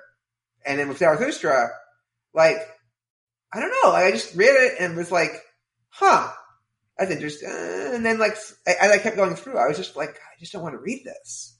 I don't feel like I'm getting anything out of it. And I feel like it's like just painful. Like, okay, so the end of history is the one that is roundly mocked. Okay. well, more roundly, like, just in principle. I don't know. Yeah. Like Nietzsche is just Nietzsche, right? Like, what are you going to do with Nietzsche? Yeah. Like, mocking Nietzsche is just like, now you're just being lame. Like, sort of the, the entire concept, like, the entire concept just being considered like, well, that was wrong. Like, the end of history? Uh huh. You know, but whereas sadly porn is like, how do you mock it? The author mocks it in the first page. Just yeah, keeps that's mocking it. And It's like, you know, at one point, like any, anything else that happens because you read this book is on you. I told you not to do that. Yeah, so this is something that I thought. It, I don't know. Maybe this like breaks the book for some people, but you know what? I've already like info hazarded enough people with my book review, right? Check it out on my Substack, right? Um, beware that you're going to be info hazarded, right? But I think the best way to proceed through that book is like, I think within like the first 100 pages, I was like, wait, okay, here's the point of the book. And the point of the book is that like in the same way that Nietzsche thought that this is the point I make in the book review, in the same way that Nietzsche th- uh, thought that God was dead and it just hasn't been announced yet, um, TLP thinks that history is dead. Right? People cannot like reason with stories the same way. Right? Back in the day, someone tells you a story that like really motivates you, that changes the way you act. Nowadays, like people tell you a story, it's like whatever, right? It's almost exactly the same thing that Nietzsche describes when he says like God is dead. People can't, people simply cannot behave in this way anymore, right? They cannot take God seriously and act seriously uh, alongside it. And if you think about that, like what are the implications of that? It's like all of news is done, right? And if you just look empirically, like all of news is done, right? Like people are not people are not like changing their behaviors in the same way that you would expect if people were like taking in like the Walter Cronkite days, right? Those days, like you could seriously swing, like you could seriously swing elections with that shit, right? And then with uh with um with uh the last psychiatrist, he's not just saying this about news, he's saying this about like history or like storytelling, right? That the form of engagement with storytelling is no longer one of like internalizing this thing. It's like it's basically like irony poisoning, right? You have you have taken so many stories that have just not come up to anything, that just not amount to anything, and are in fact uh, are in fact mutually exclusive, right? They're contradictory with each other. Uh, you you've just ex- been exposed to such like top tier like pornographized storytelling that like you you're not taking any of it seriously anymore right? And i don't necessarily mean you specifically like i mean i mean like random random like civilian right? And so you quickly run into the puzzle here and what's the puzzle you run into? It's like okay i've just told you a story about why you can't take stories seriously anymore um, you don't take the story seriously anymore, even if you think I'm telling you the truth, right? So, so how am I going to convince you of this? Well, that's that's sadly porn. That's what that's what he's actually trying to do. That's why it's like berating you. That's why, at least how I read it, I read it as like a stand-up comedy, right? He's he's like insulting the audience, and then the audience just like laughs at all his punchlines, right? That's kind of how I read it, and I think that that if you, once you have that kind of thing in your mind, once you can like parse it, right? Once you have that in your mind, you just like parse it right away, right? Every paragraph is just like, oh, that's what he's doing. That's the beats that he's hitting. That's like that's like how we're getting to A to B, right? So why read the book? Uh, so so why read the book is that um, it you require you have to read the book in order to take it seriously, kind of right. You you can't just like you can't just have listen to me tell you this. Uh, well, like maybe you can, right? You're someone who takes statistics much more seriously, which is another thing that I talk about in the review. You're someone who takes statistics much more seriously. But like the thing that I think I would have not have been able to get if someone had just like told me that, so they just told me like history is dead, is actually like there are probably like zero smart people who take propaganda seriously enough right? And what I mean by that is like taking propaganda seriously is not just like thinking like, oh, it is the best propaganda that we're going to have. It's like, okay, we're going to have these stories. This I talk about this as like pornographized history, right? A good example of this doing of this being done wrong is Balaji Srinivasan's The Network State. So Balaji Srinivasan's The Network State. It starts off with a story about. Um, or it starts off talking about how basically like history is important. A lot of people are acting off of these kind of historical narratives, whether it's like uh, whether it's like uh, Trumpism, whether it's like quote unquote wokeism, right? Whether it's like um, the old fashioned like neoconservative, like it's the Constitution boys kind of thing, right? Uh, all of this is a historical narrative that is like driving human action, okay, right? But I think that if you take the case from sadly porn seriously, and I mean, it's still an open question how seriously you should take it, because like I, am not pretending that this is kind of like a rigorous work in any way right? I don't think anyone is. But like if you take it seriously it's like actually no this is not what's happening. People are being motivated by the kind of pornographic beats the kind of like every single uh instance of a story is being twisted to make you like feel right? So a good example of this happening in practice is like the 1619 project was released a long time before George Floyd. And like, if you think about it, like, as much as you dislike the 60 as much as like anyone in my audience dislikes the 1619 project it's a much more it, it, cares about like facts and about like making factual claims a lot more than any of the kind of post george floyd like apologia right? All of the post george floyd apologia was not even pretending that like this one person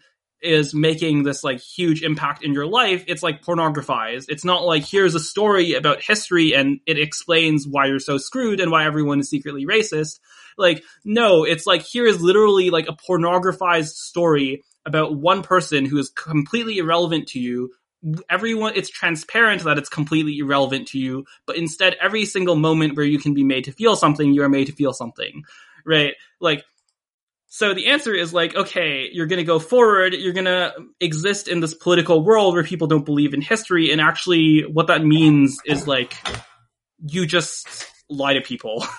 and like, whoever wins is going to be someone who just lies to people, does not pretend that they're telling the truth, is like blatant about this in this kind of like, it's what uh, Yarvin calls aggressive modernism, right? Basically, like, everything that you do is like that the like the way of communication, the way of aggregating power is like you're not even pretending to be in this mode of like telling a historical story. You're not you're not even like making a historical story. You're making everything fit to the form so that it like look looks right to someone who's just inspecting it on the surface level. You're going like so many layers beyond that.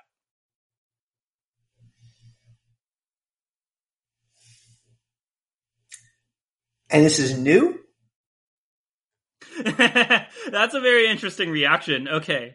Uh, how is this not new?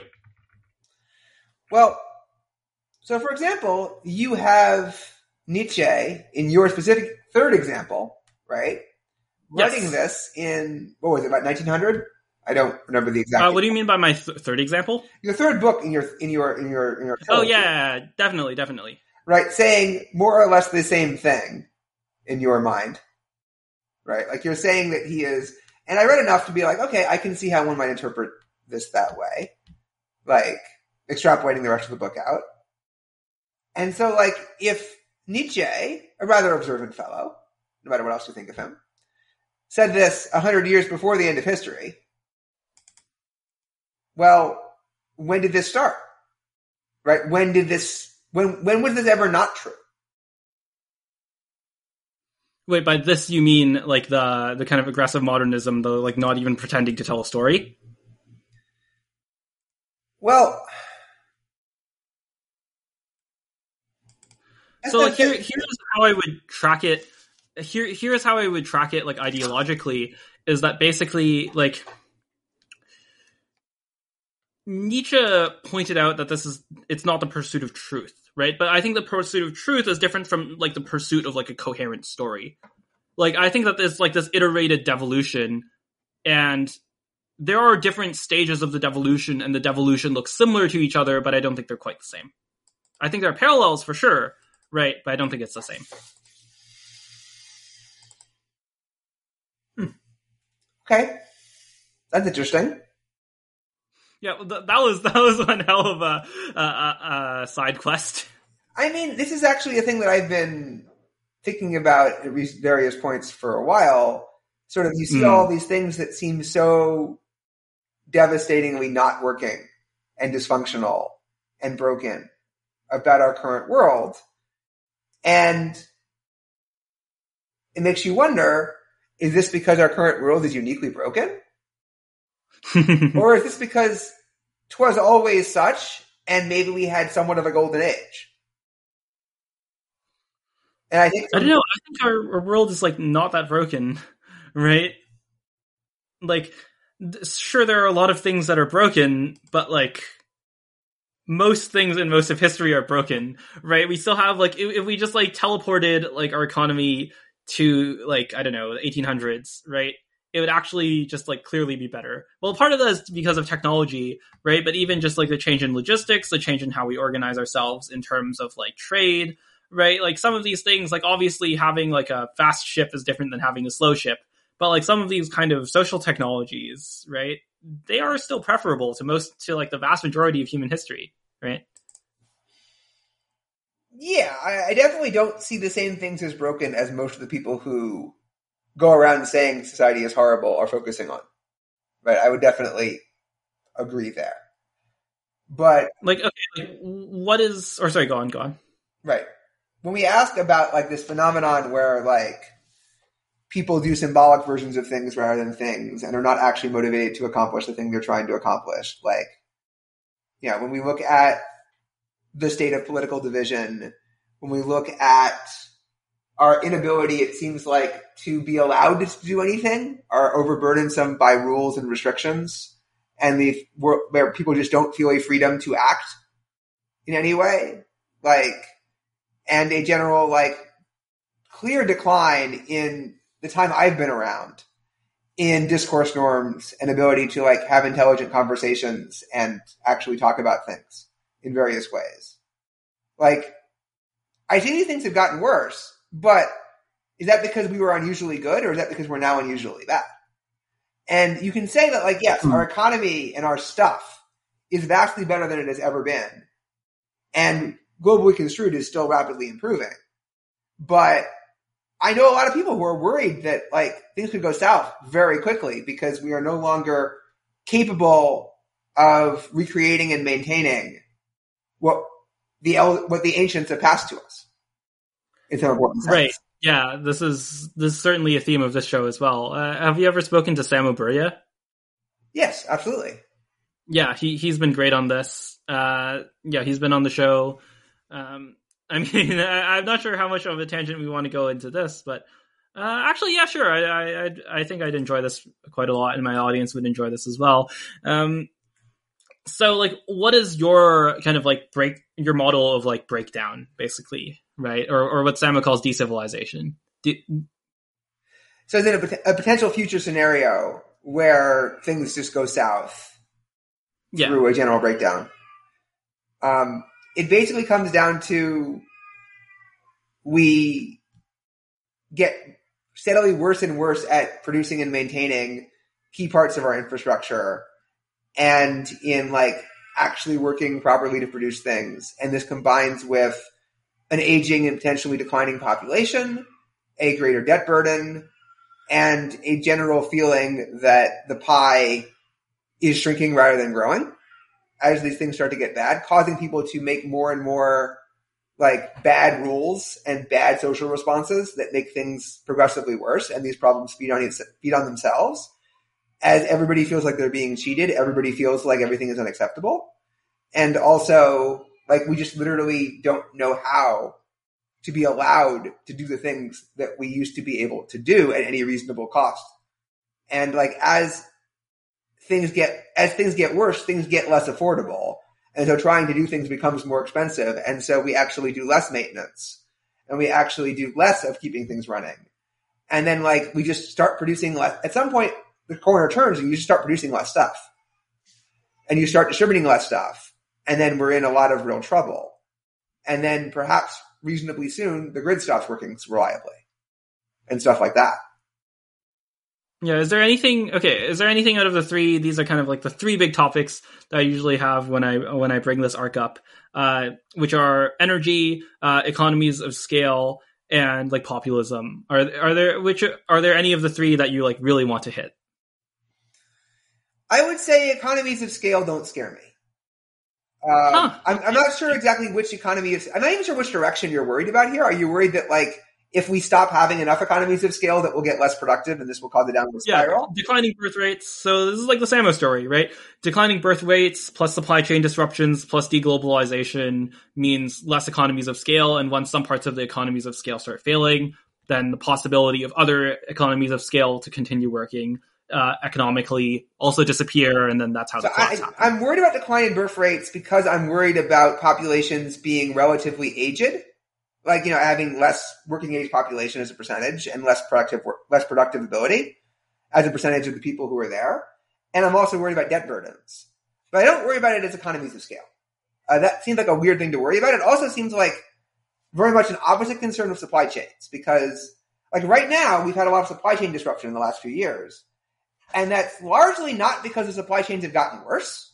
It's because we have tried to ship more stuff through the same pipes and the pipes can't expand their capacity as fast as our desire to consume things has gone up with the pandemic and the various subsidies and the shift from consuming services. And this has caused. Oh yeah, I don't think it's the same as like the current concern over supply chains. I'm sorry if that was unclear. Right, right. But what I meant was that like the supply chain, in a real sense, has a certain amount of throughput, and if you have less people, then our existing infrastructure actually becomes much better at serving those people. If there's less demand for stuff, if there's less consumption, because there are less people consuming. In important okay, yeah, that, that is a factor that I should bake in. Yeah, like the cost of transportation decreases as uh, as stress. Right, as, like, as, right, well, you probably can't build more. In many ways, we can't build more things, but we can absolutely keep. You know, but we're hoping to keep the things we have around and eke more out of them in various important senses. And yeah, that gets easier in many ways rather than harder. Right? The ancients passed down everything we need in some sense in that way. Yeah.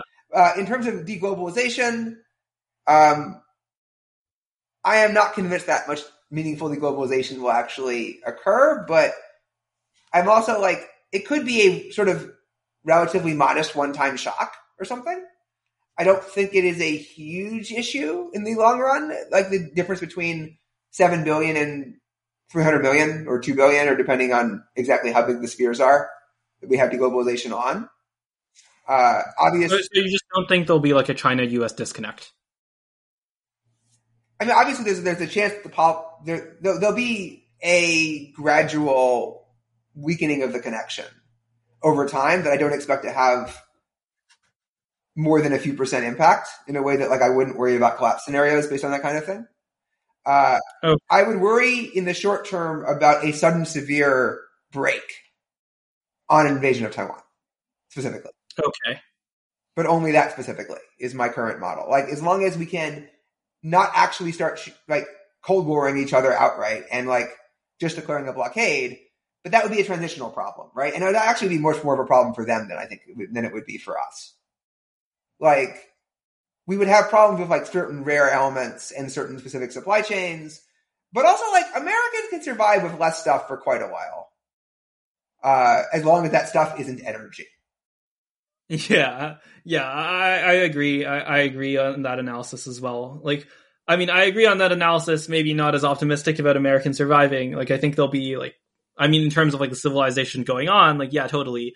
Um, but just in terms of just how absurdly vulnerable, I think like American, maybe Europeans have a better sense of this than Americans. I'm not so sure. They're also really dominated by American media, but like just energy scarcity and like food scarcity being an issue in China, like the amount that that is an issue in China, like it's not really understandable in the US. It's like the US not having enough food, like that's not even imaginable, right? Like, um, so yeah, I, I think I, I agree with you on that. It'll hit China much harder, and so they uh, they have much lower incentives, and I think that right uh, they have a lot to lose. Actually, I'm actually much worried about the U. Much more worried about the U.S. initiating this. I think you should never underestimate the neocons. What neocons? But yes. Um, what? Okay. At this point, yeah. Yeah, like all of them. What?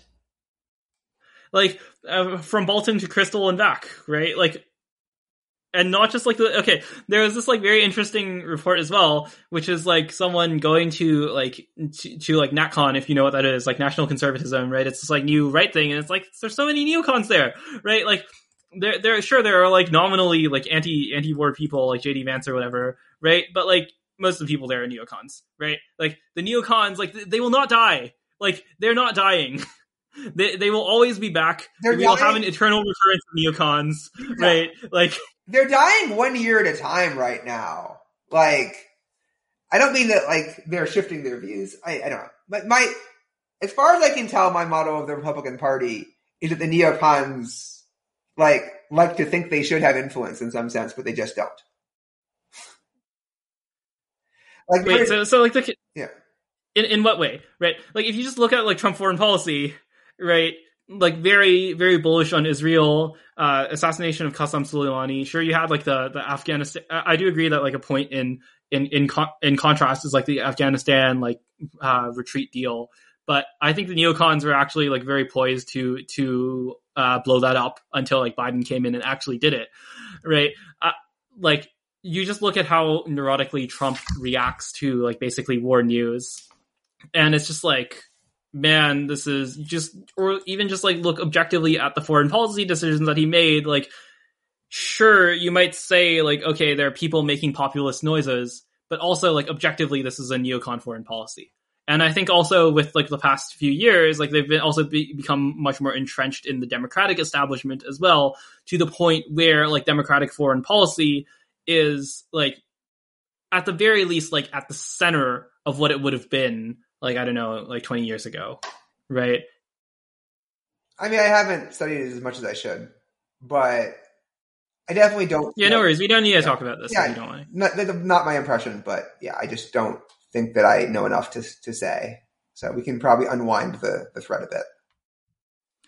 Yeah, no worries. So the other two were um, the other two were populism and energy. And uh, do you want to touch on those? Yeah, I think those are uh, both pretty terrifying. Like energy, you know, yes. we've got you know one party who is basically against producing energy broadly construed, and an entire continent in Europe which is against producing energy, broadly construed. And that's going to be a very large problem unless we reverse that because they have a lot of power to halt the production of energy. And like, you know, when, what is it, 99% of all offshore wind projects are stuck in approval process and permitting. And like, you can't build or even keep in operation a nuclear power plant until the last year. And even then it's kind of a struggle. And, you know, I don't know where they think the energy is going to come from. You know, they, also don't particularly like mining for lithium.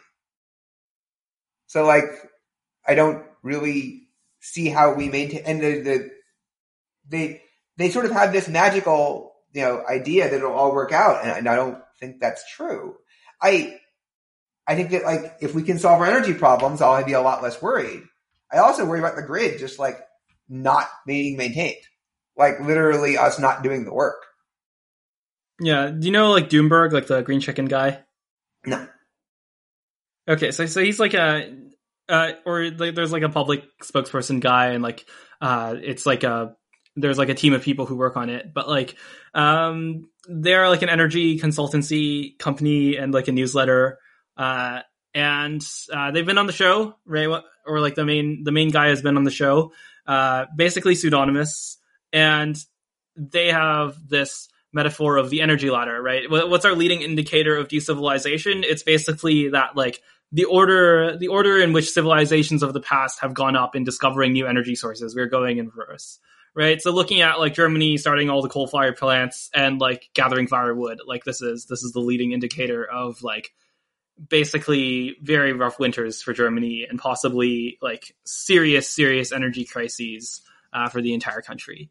Right. And, and I think that's about right. It's like with every kind of energy transition, with every energy transition forward, there's this wave of uncertainty and complexity that's introduced. And you saw this most strongly with uh, the Industrial Revolution.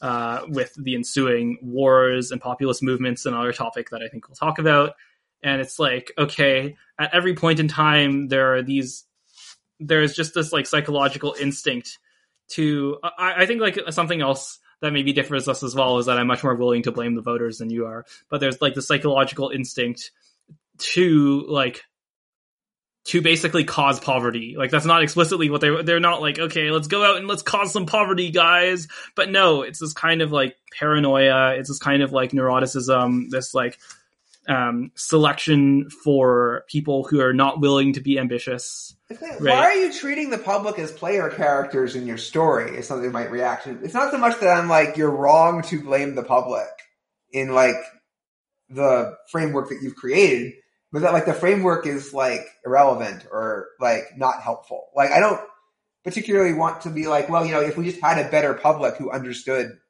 the physical world better, and you had better motivations that things would be better. And like I agree with that. No, the thing isn't that we make or maybe like I think we agree more than we we disagree here. Yeah. Right. Like the the change is not to um the change is not to fix the public. It's to give the public less say. Right. It's it's like basically like libertarianism. Right. Like that's that's the end to this is that we should have just like a much more libertarian energy policy, much more libertarian like drug policy. Right. It's like the public should not be trusted with this decision these decisions. It's not like i it's not like we should like engineer a better public right? I, I, don't the problem with the public is the public hates trade. It hates markets. Right fundamentally speaking the left really really hates them and the right like is that's suspicious. Like the real you know not not the right politics but the actual people. And, yeah like like the public. and they don't actually believe in like, you know, and they don't really believe in like growing pies and positive sum interactions and the idea that like you can like people can get ahead by just like producing the stuff and that that's good. And that like if you don't fundamentally have that idea, and they also have the idea that like regulation broadly construed is good for the world. And like when you have these things and you have no renewal of the system, yeah, it creates continuous like squeezing on anyone's ability to do anything. And also like the more that things start to go badly, the more the populace will start screaming for confiscation and for like dictating what can happen and like trying to command how things go.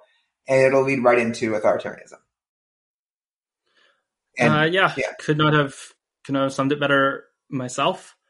Uh, I guess like one other addendum to this is like this isn't for you, but like I, I, do worry about not making this point clearly enough, right? Like the target audience to my like saying the public is going to continue making these bad decisions is like Andrew Yang voters, right? So like the Andrew Yang thesis is like if only we had ranked choice voting, the public would be much more rational and all of our problems would be solved. It's like no, stop wanting to assign more power to the public, no matter what voting system you want, right? Maybe it'll be better along the margins, sure, right? But like, this is not the primary focus of the problem, right? The primary focus of the problem should actually be moving power away from the public as much as possible.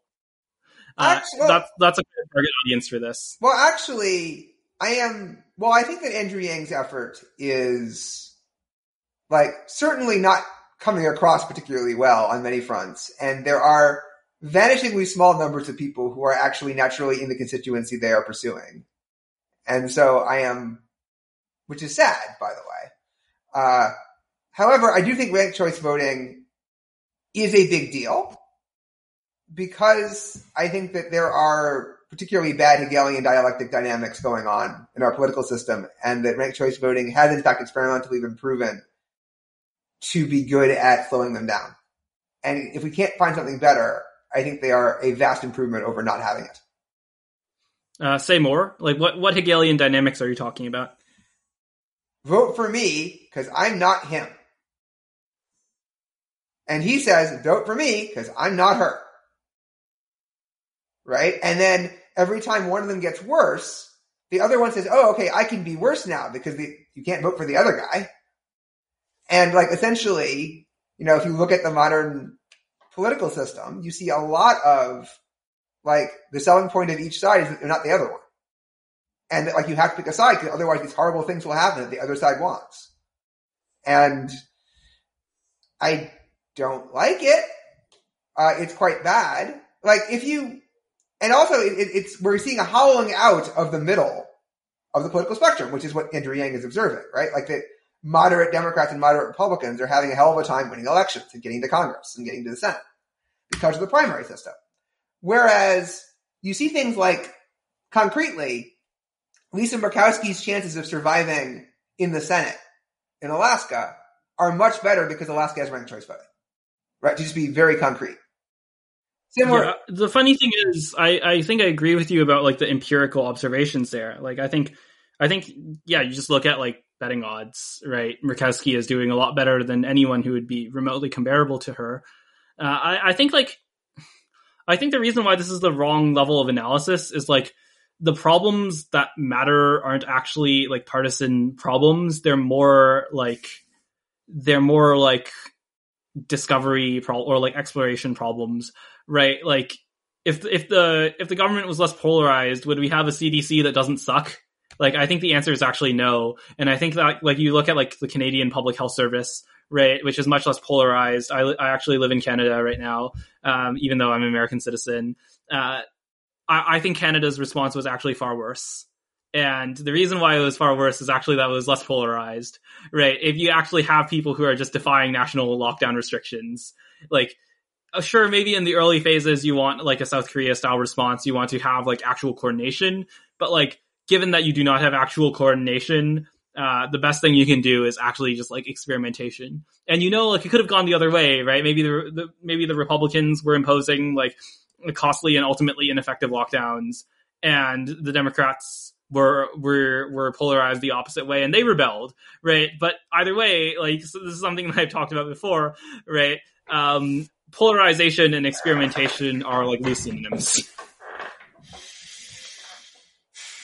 I think COVID presented a relatively rare situation in which polarization happened to work for us in important ways and also work against us in other important ways, right? Like it drove down vaccine uh, willingness. Yeah, that's fair. That's fair. And that might be like one of the most, it's arguably the most important thing in the whole operation.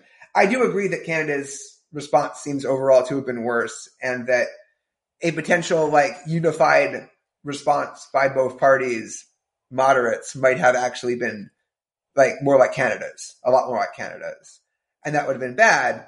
But yeah, like, I, I mean, like you just look at Massachusetts, right? Like, right. But I sort of, I don't think that's how most things go. And in particular, like, I think that having a highly polarized situation where the government, think of it this way. You want a polarized situation in COVID because you want the government to be paralyzed. You want the government to not be able to do the thing that it naturally wants to do. And this is not that rare, right? Where like the thing that the partisans would get together to do to, would, would, would come together to do is worse than them doing nothing. And so like there is something to be said for having a Congress where man's life, liberty, and property are safe because they can't pass any laws. Right? Like there is definitely something said for that. But it does mean that everything can't be fixed in some important sense. And it also means that at any point, there's the danger the whole thing will snap and break. Right? And like, so if or either we actually needed a robust response, right? If we had a COVID that was far worse than COVID was, and it actually was right to engage in a dramatic response, our partisanship would have screwed it up quite a bit. If we needed to do a second TARP, right, for example, today, I think it fails. Hmm. And I think that like literally people go to their cash machines to get their money from their paycheck and it doesn't work on Monday. And companies' commercial paper starts failing. And like we see huge disruptions and we might have a giant lock breakdown of civil order and a rash of giant bankruptcies of all of the major banks. Like it could be really, really bad if 2008 happened again because we are so polarized for anyone to take one for the team. Right? We just don't have that ability anymore. Concretely. And yeah, if COVID had been, you know, 10 times as deadly, what would we have done? Right? The polarization would have worked against us all of a sudden. Like it would have been quite bad. And Yeah, I agree with you on both of these points. I think what we're disagreeing about is like both the probability distribution and like the imminence okay, of, so of like type one, type two errors, right? uh, like right. I see the probability of basically like a centralization and increasing operation of like basically anti-market instincts as much more imminent right now than either like COVID, COVID, but with death rate 10x or like, or like actually I, I have not thought about the possibility of 2008 version 2 as being this bad. Introducing this data point, like that, that might shift shift my analysis the other way. I, I think I agree with you on this. Right. So the other thing, Uh, right, other things to consider are things like, well, if you're worried about severe anti-market action, um, you know, a very radicalized, a radicalized Democratic Party suddenly getting sufficient levers of power, uh, and working and getting rid of all of its Joe Manchin style moderates is kind of the way that that happens, like quite badly. And also, I think we do need to be worried about a Republican uh, attempt to overturn our democratic process at this point, and that this part this this partisanship on both sides is heading us straight towards that happening. Or alternatively, the Democrats seeing the Republicans about to do it, doing, doing it first. Know, the Wakanda, Yeah, what I call the so Wakanda principle. like- a lot of this analysis is kind of based off of the idea like i think that most people's idea of how political parties work is based on the democratic party and that most most like imaginings or tellings of the republican party actually overturning an election are is like based on assuming the republican party works like how the democratic party works the democratic party works where there's like an uneasy acceptance of radicals and extremists into the bureaucracy.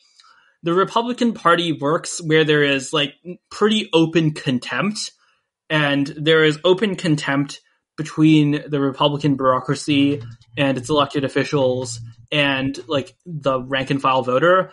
And it there's just like somehow a mechanism for like papering that over with like owning the libs right? I think the best single best writer on this is Richard Hanania. Uh, have you ever have you ever read his stuff? I know who you're speaking of.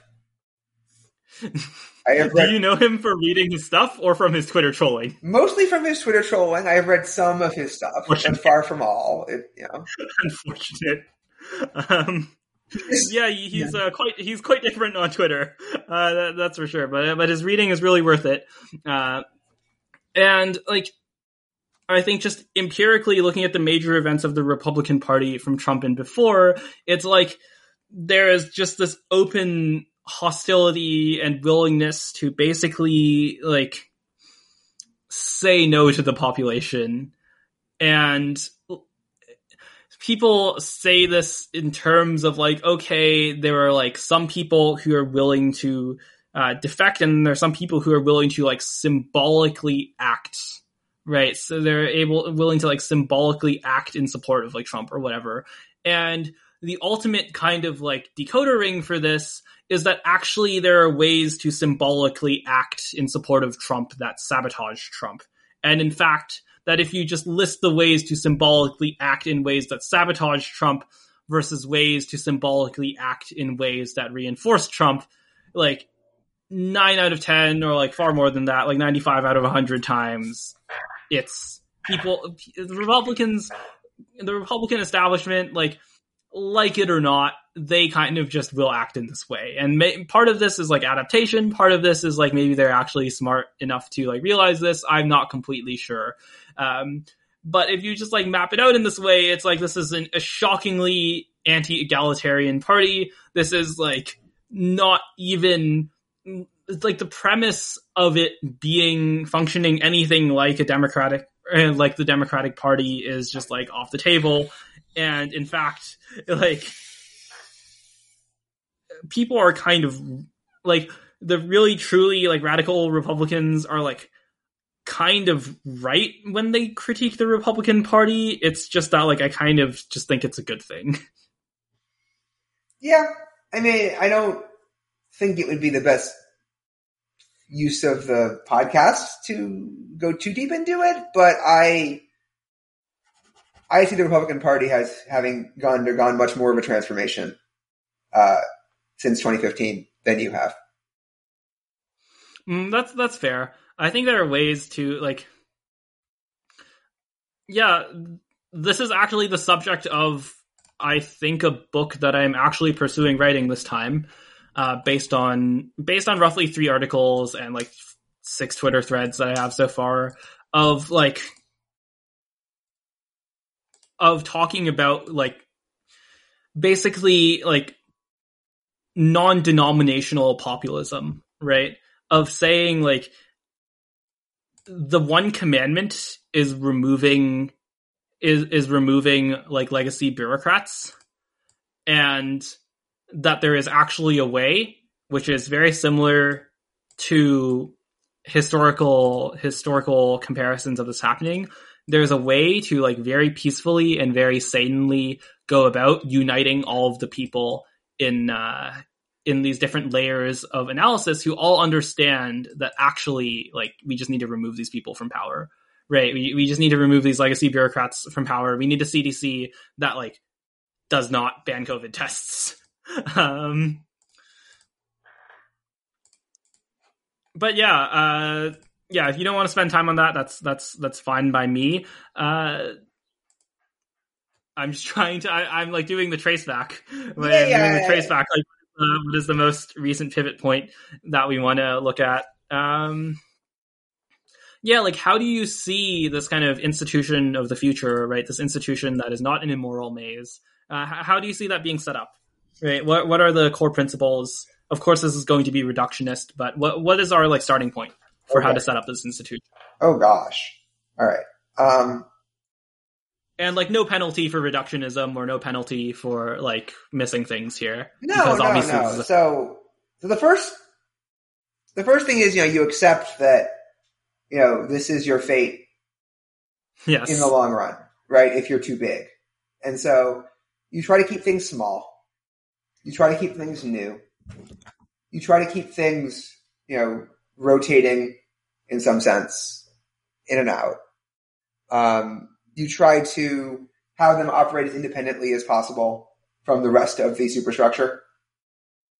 Um, you make sure to try and get founder effects as best you can on the new structure. Right? You try yes. to, yeah, this is obviously huge you place you know a strong priority on this kind of continuity uh, while turning things over. I know that sounds like a contradiction, but you do what you got to do. Um, but more to the point, you try to give these bureaucracies as little to do as possible. You try to give them as little responsibility as possible, right? Like it's not. That, yeah, is this just like libertarianism? Which is fine, right? I, am pretty, I'm good friends with all of the libertarians. of all the libertarians, there, there, are only 16 of them, so you can just talk to them, right? No.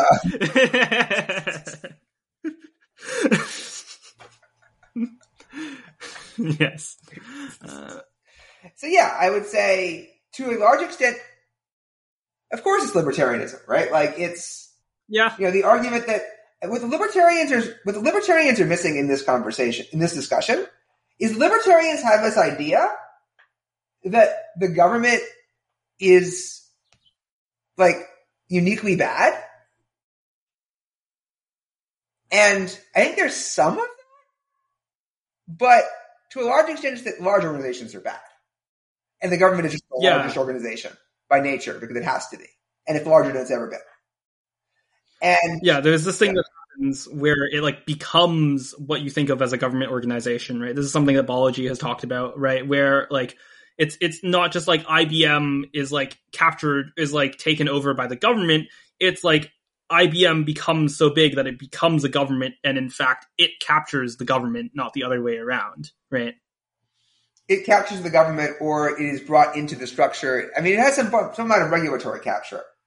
The idea that it fully captures the government, you know, like is yeah, obviously not everything, but you know, like patent regulation. Oh, sure, it can cover like remarkably large stretches of things, and like I, I today we'd say Google, I assume, right, or you know, rather than IBM, but same idea.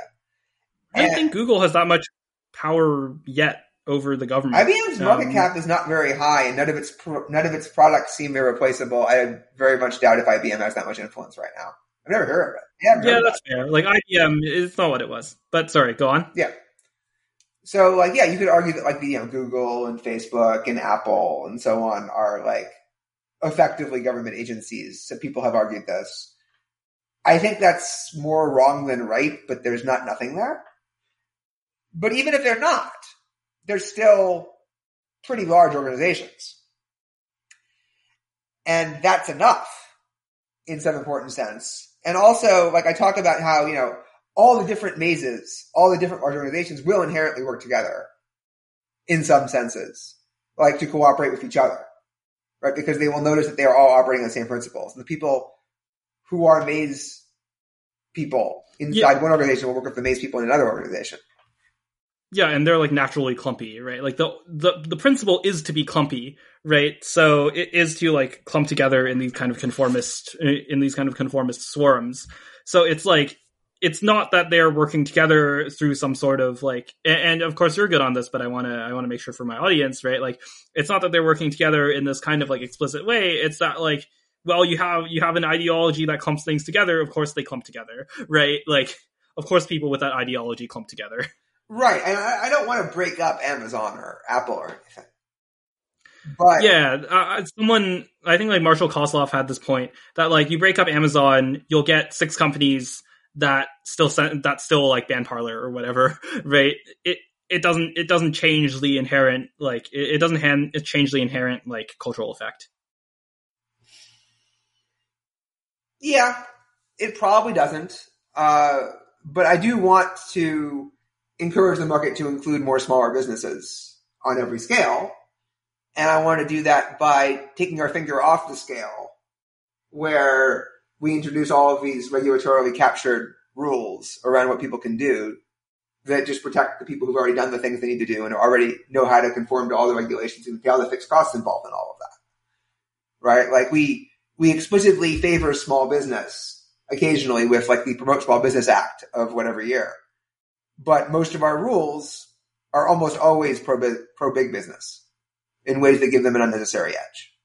And I am not anti big business, but I'm also not Tyler Cowen sending a love letter to it in the form of a book. Yeah. and the other thing, my strongest critique of libertarianism, uh, I mean, I guess this is kind of departing from the initial problem statement a little, is that libertarianism, like contemporary libertarianism as it is, just like sucks at winning power. So, so I would say libertarian. There's, so the, the, full libertarianism is just crazy town, right? Yeah. Like you literally have people who are like in a presidential debate where some of them are for requiring driver's licenses and some of them are against requiring driver's licenses and they're having a purity debate about this. Right? Like, this is not a metaphor. This happened. Right? Or like Austin was like in the debate. He's like, I don't think people should have driver's licenses. If I'm remembering correctly who was who. And then this other, you know, and then like, you know, Gary Johnson, former governor of Arizona, has to step up and ex- defend his pro driver's license position and why he should be allowed to be the nominee of this party or something like that. It's completely nuts. But I would say you don't need to go that far. Right? We're talking on the margin, like all good economists, or we should be. And as far as I can tell, like all the people who like are just physically modeling what's happening agree to I wouldn't call it full libertarianism libertarian party, but you know, libertarian light style, like you need to actually let people do things and build things and like work and make trades and earn money and just generally go about their lives. Like not completely no matter what, but like everyone agrees that like, you know, we're just getting in the way of things way too much. And this is not like a hard point to make. The problem, as you say, is that the libertarian movement has broadly sucked at winning power most of the time. Uh, you could argue it succeeded once quite importantly in 1980. Right? It didn't do it on its own line, but like, what was the Reagan Revolution? Yeah, that's fair enough. And that, but it's also yeah. Sorry, go ahead. I just, finish your finish. Your I was just and saying, and that seems rather important to like us having the nice things we have in many ways, like compared to if we hadn't gotten some of the good parts of that, right? Regardless of what you think of the other parts. But go ahead. Yeah, that's fair. Yeah. Yeah. Yeah. So the I think the main commentary about the Reagan Revolution is that it basically left like the most entrenched parts off the table, right? Like the things that would have mattered the most in terms of certainly reforming the health agencies, uh, reform, uh, uh, reforming like civil rights bureaucracies, uh, reforming a lot of the kind, uh, uh, reforming a lot of the um, the kind of uh, delegation powers of the executive, right? And you can say there's been some progress on that recently through through the courts, but like a lot of these things were just not done, right? That that would be like the critique of the Reagan Revolution. I mean, it's a perfectly fair critique of pretty much every anything that's been done in politics for a long time. That to the extent that's fair. That's yeah, fair. to the extent they did good things, they didn't accomplish the really impactful, like full version of the thing they were trying to do. And I think I would agree with it for pretty much all of the things I wish I'd done more, or I'm very happy with the things they did. I wish he'd gone farther. And yeah, the struggle continues. And even if he had successfully done all the things that I would have liked and none of the things that I wouldn't have liked. I am sure that everyone would have immediately gone about trying to reverse a lot of that one way or another over time, right? You try to hit a reset button and like get rid of all this craft and let things move again for a while, right? And declog the pipes, but the pipes will start to clog. Like there's no way to deal with it because again, like the reason why the Libertarian Party will never win power and sucks at winning elections is because the American public is not libertarian. The American, even then, like I think even if the I mean, okay, well, like the, the, there's kind of like a chicken and the egg problem here, right? Because I think a lot of people don't really have preferences. They have, or like they don't really have like policy preferences. They have like aesthetic preferences, and and basically you need like a very good marketing operation and I also think the Libertarian Party's marketing operation just sucks. Ignore the actual party, right? It, it, yeah, it, it, really sucks. And by the way, as far as I can tell, has been taken over by crazies in the last year or so. Like in a way that, like, and not like the usual libertarian crazies, but like actually bad crazies. But I don't. Have... it's funny. That's a very funny clarification. Well, yeah, look, look, look, look, you know, Vermin Supreme is is kind of crazy, but he's good fun, right? Like this is not that. So I don't actually, I didn't actually know all that much about what happened. Uh, do, do you like? Do you want to enlighten me? As far as I can tell, there was a change in leadership, and the new leadership is less traditional libertarian and more things that like one doesn't want to be caught endorsing in public. But like, I haven't investigated enough that I would be comfortable like going into details. I just know that like I'd already kind of given up as a vehicle. Like these people are kind of a joke at present. And like, not that I've never voted for them, but yeah, that's so yeah, right. Like, you know, Gary Johnson wasn't a joke, right? Like for example, like at all. Eh, debatable compared to Hillary Clinton or Donald Trump. Come on. Okay, okay, that, that, that's fair. That's fair. Yeah. Like I mean, maybe Evan McMullin was a was less of a joke. I don't know. Like it, it, it's it's weird how what your perspective is, but the whole problem is not that like they've done a bad job of selling the things that people would like if they were sold them in a good package. The problem is that people fundamentally do not want the thing that's being sold, right? In terms of, and you say their aesthetics and the way they react to those proposals, they don't want those proposals. Now they do want the world that would exist if those proposals were enacted and you waited 10 years. Or even better, 20 years. But they don't know that. And their brains do not make the connection, right? Like people don't actually understand economics. They don't have physical world models where they understand what the benefits are that will accrue. They think that this is all going to be a nightmare because they fundamentally just can't grok the principles involved. And while I do think that like people are perfectly capable of grokking these principles, it's not because like there's an elective one percent that's smart enough or anything. Like regular people can absolutely get get their handles on it, but political parties just don't have this kind of bandwidth. Like Mm. I, I don't like this is the kind of thing that you would have to learn in a school setting or like you'd have to study, right? If only to unlearn the stuff they've been taught that's wrong. Right? Which is but to be clear, like that's the thing that people have known for a very long time. Alternatively, you can learn it through experience, right? Like, right. like I think that the American people used to be much more libertarian style, and we used to have a much more libertarian style of governance, and that was because we were a nation of small businesses, a nation of people Yeah, who it- did business,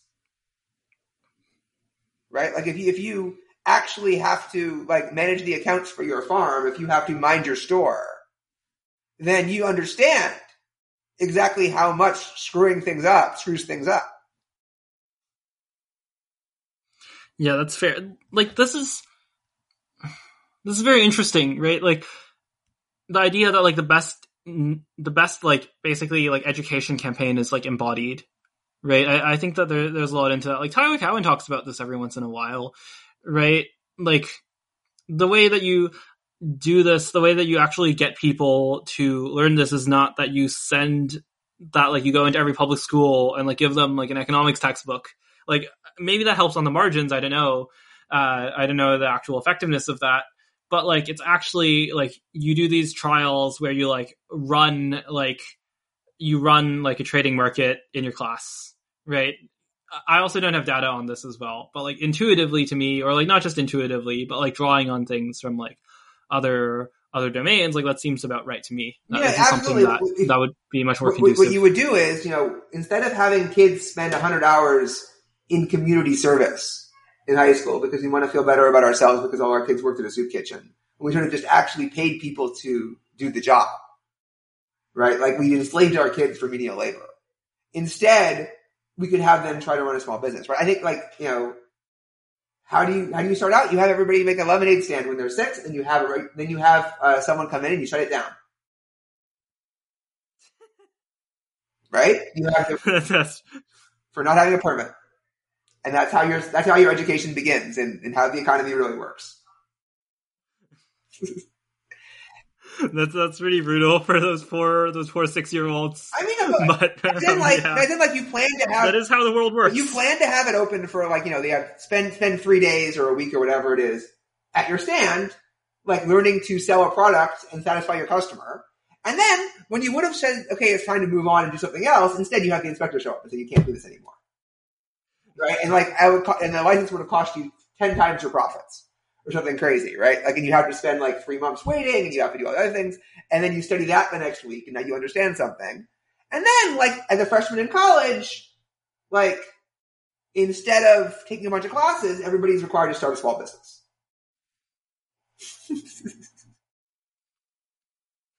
right? You keep the profits if it succeeds. But like the idea that like it's part of a normal person's education to get practical experience. And like everyone's gotta like try to like turn some money into more money in some sense, or try to, you know, make it big or whatever it is. And I'm like, yeah, I think you got a shot. But yeah, I agree. You basically can't learn this just from a textbook as a normal person uh, under our current educational system. It's just not. It's just so anti-intuitive. It's not how the brain wants to think.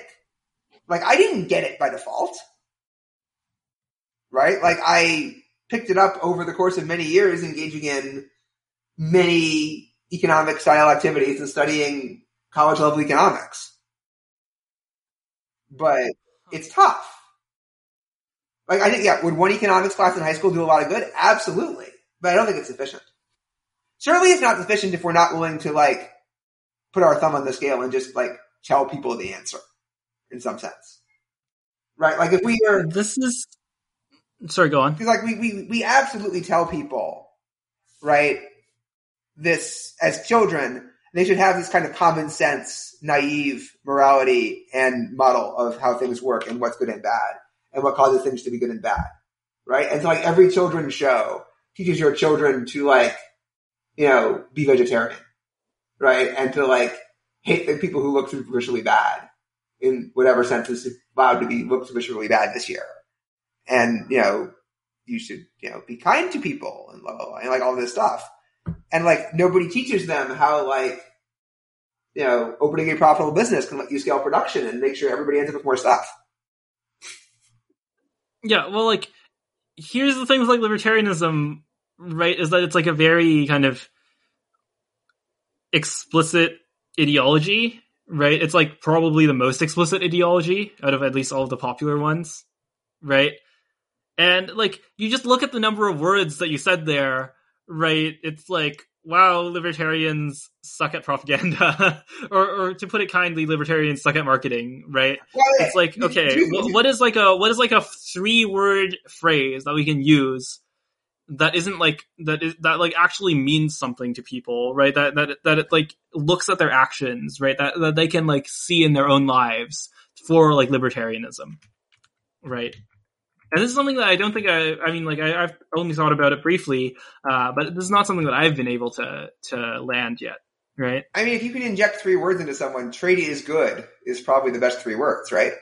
No, but that's what I mean when I say like like trade is good doesn't mean something to someone who like is just especially to like a 10 year old, right? Like that's not that's just not their experience, right? Yes, like it is. I would hang on. Is Stop. Yes, of course it's their experience, and then we teach them out of it. Like so, like okay, huh. think about a kid, right? A kid has some stuff, right? The kid has these toys, and they want these other toys.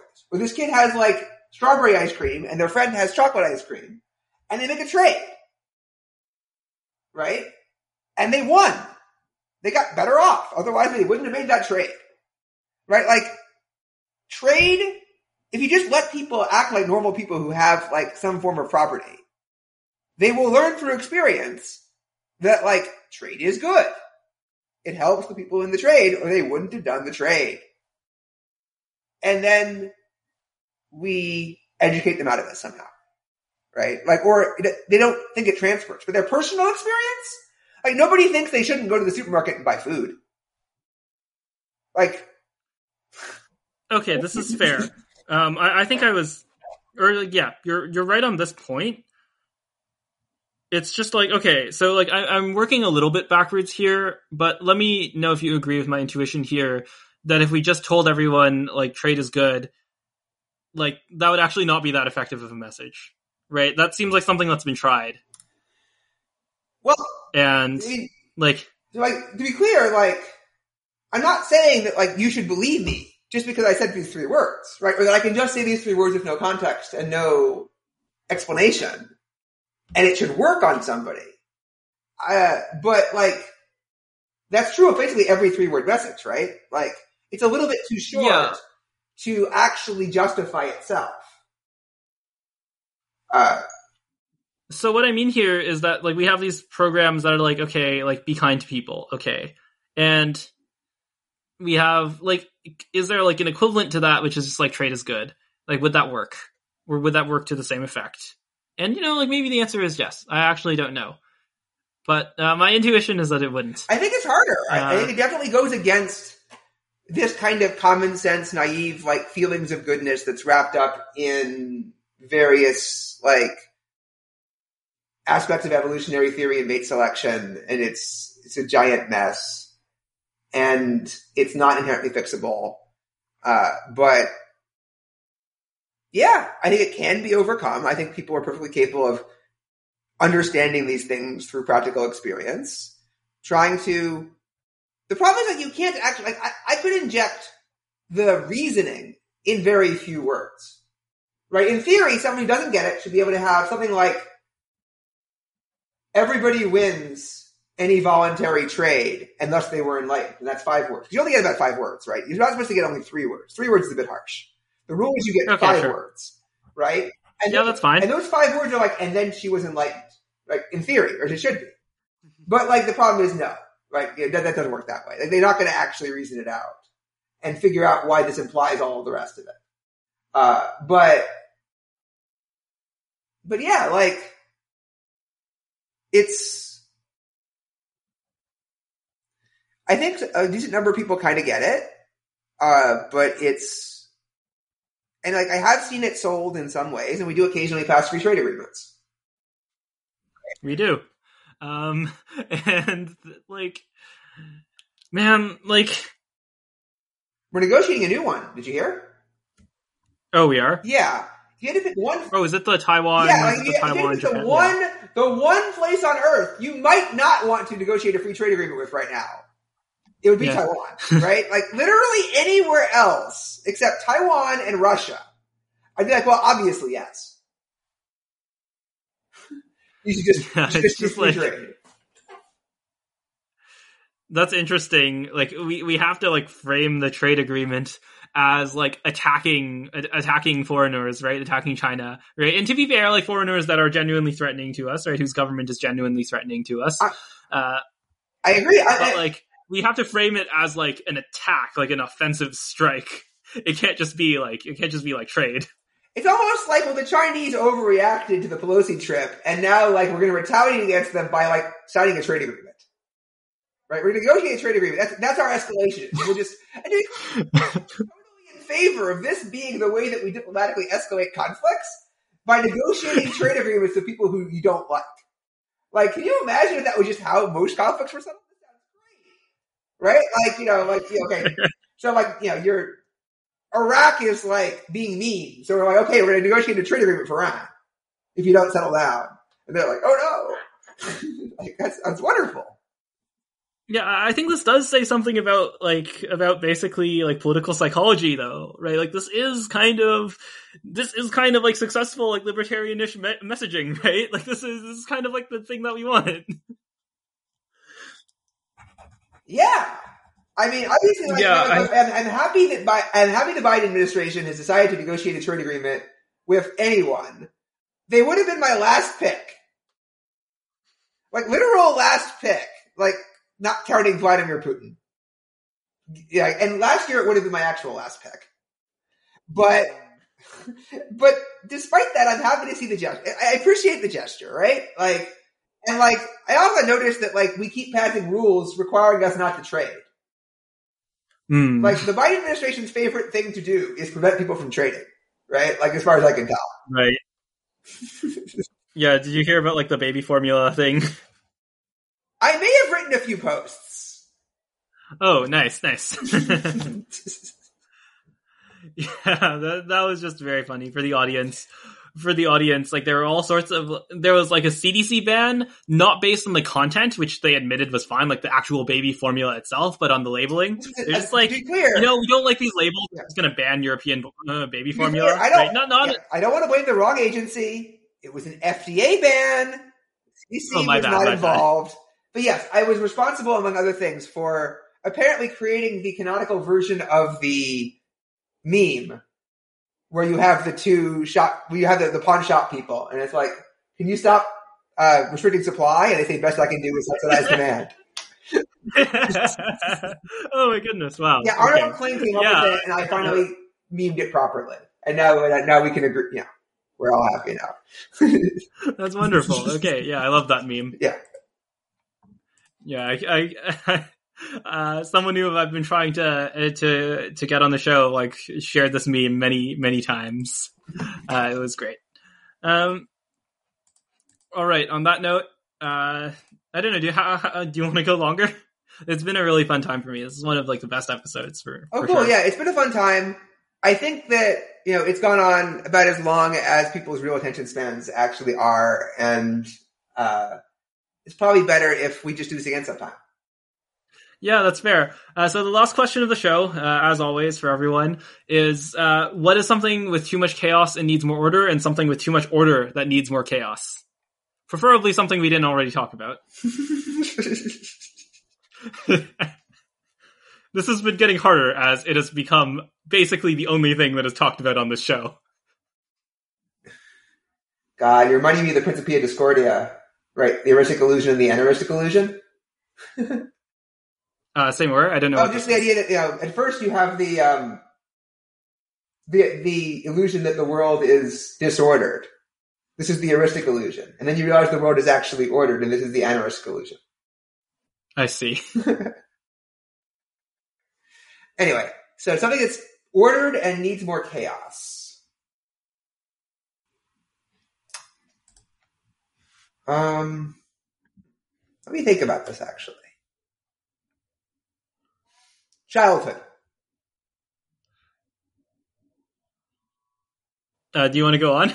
Uh, you, can give a brief explanation if you want, Yeah, or if you don't want, if you don't want to, that's I, fine I too. think it should just explain itself, right? We we we force these people, we force these little people, you know, like who are, you know, literally to to spend their lives like under guard, watched by adults at all times. We tell them exactly what to do the majority of their waking hours. We don't let them just be chaotic like they used to be. And I think this is clearly a good example of like there's way too much order in childhood and it needs more chaos. Hmm. Like, so that's my answer to that side. So what's what's chaotic and needs more order?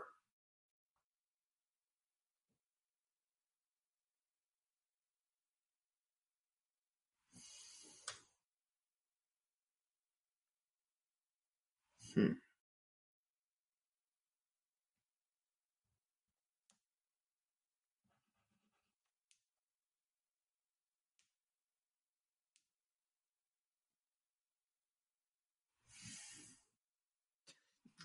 I mean,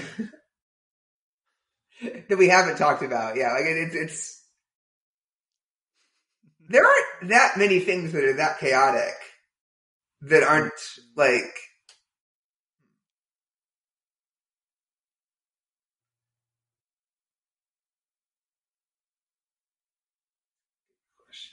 chaotic and needs more order. Um,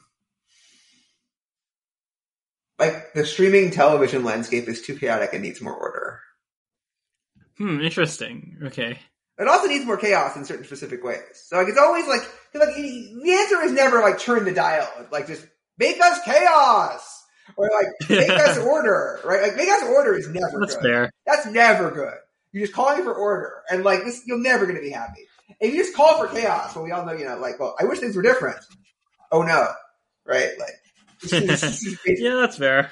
so yeah, um, I would say, yeah, what needs more order? Um, I don't know. We kind of already talked about this, but I think the most common answer for order among other guests is like IR. Because IR, you kind of just want things to be like kind of the same as it was yesterday, right? You just Sorry, want things to kind of continue. International relations. international relations.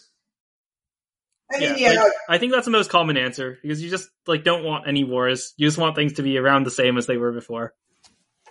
and that's certainly a reasonable answer. Um,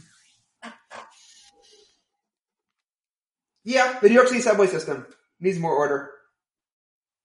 Yeah, that's Like, fair. a local, like just a you know concrete, right? Like I wish it worked more orderly. Uh, I mean, it's not a huge deal, right? As these things go, but but yeah, um, startup equity table governance needs more order. Ooh, okay, that's a good answer. Yeah. Do, you want to do you want to elaborate? Well, as in, like, it seems like in practice, people just play completely fast and loose with the cap table and feel free to confiscate anyone's equity at any time for any reason. And, like, they just sort of mostly don't. But, like, I've had it happen to me. I've had it, like, clearly be about to happen to me. I've been pressured to do it to other people. It's bad. You know, I wish we treated it like property. Like, like you actually owned your equity, like it was shares in a company or something. Like you had to buy and sell it. Like it would be good. Yeah, that's fair. Like I've definitely heard. I don't know. I haven't really talked about it on the show quite a lot, but yeah, the kind of the actual like funding landscape of startups is just definitely as someone who is also like prospected doing a startup, it's like I understand nothing. I don't even think I can predict anything. I'm not sure if anyone understands anything. I think a lot of people understand quite a bit, myself included. Other people understand a Okay. lot more than I do, but I understand a decent amount. And also, uh, I am fortunate enough that I have people I can call. Right? So I, I have VCs who I have now formed relationships with such that like, if I ask them for advice, I might not get money, but I would get advice. Hmm.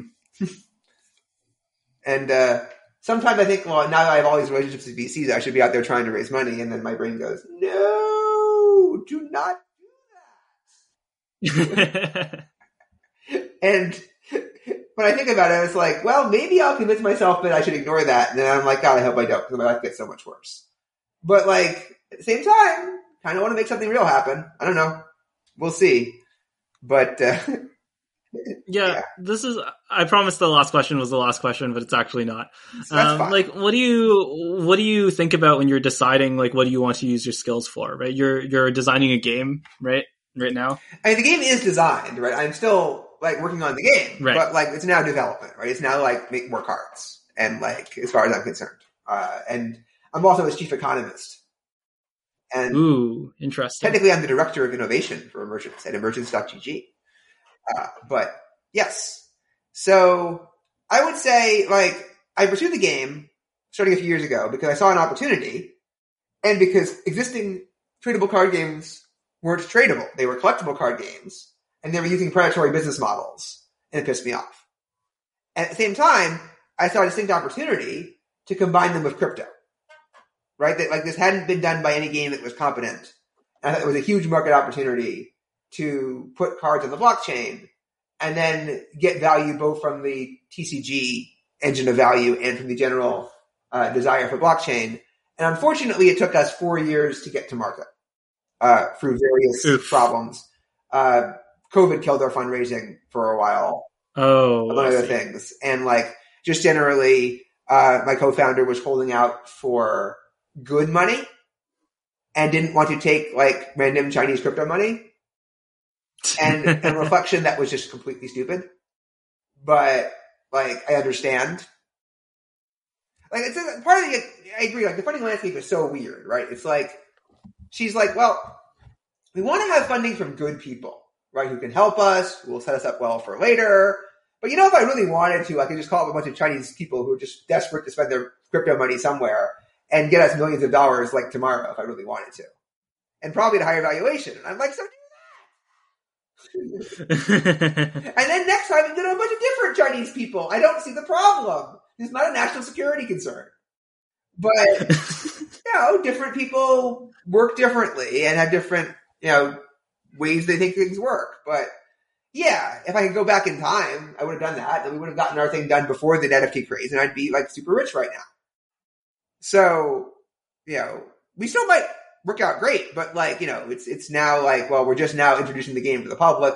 We just got our, you know, first set of users that have any size and it's, you know, hopefully going really well. But it's hard to tell what players' real reactions are, right? Because like so few people tell you whether they're enjoying your game and whether they're likely to keep going and then monetize when the time comes to sell them stuff.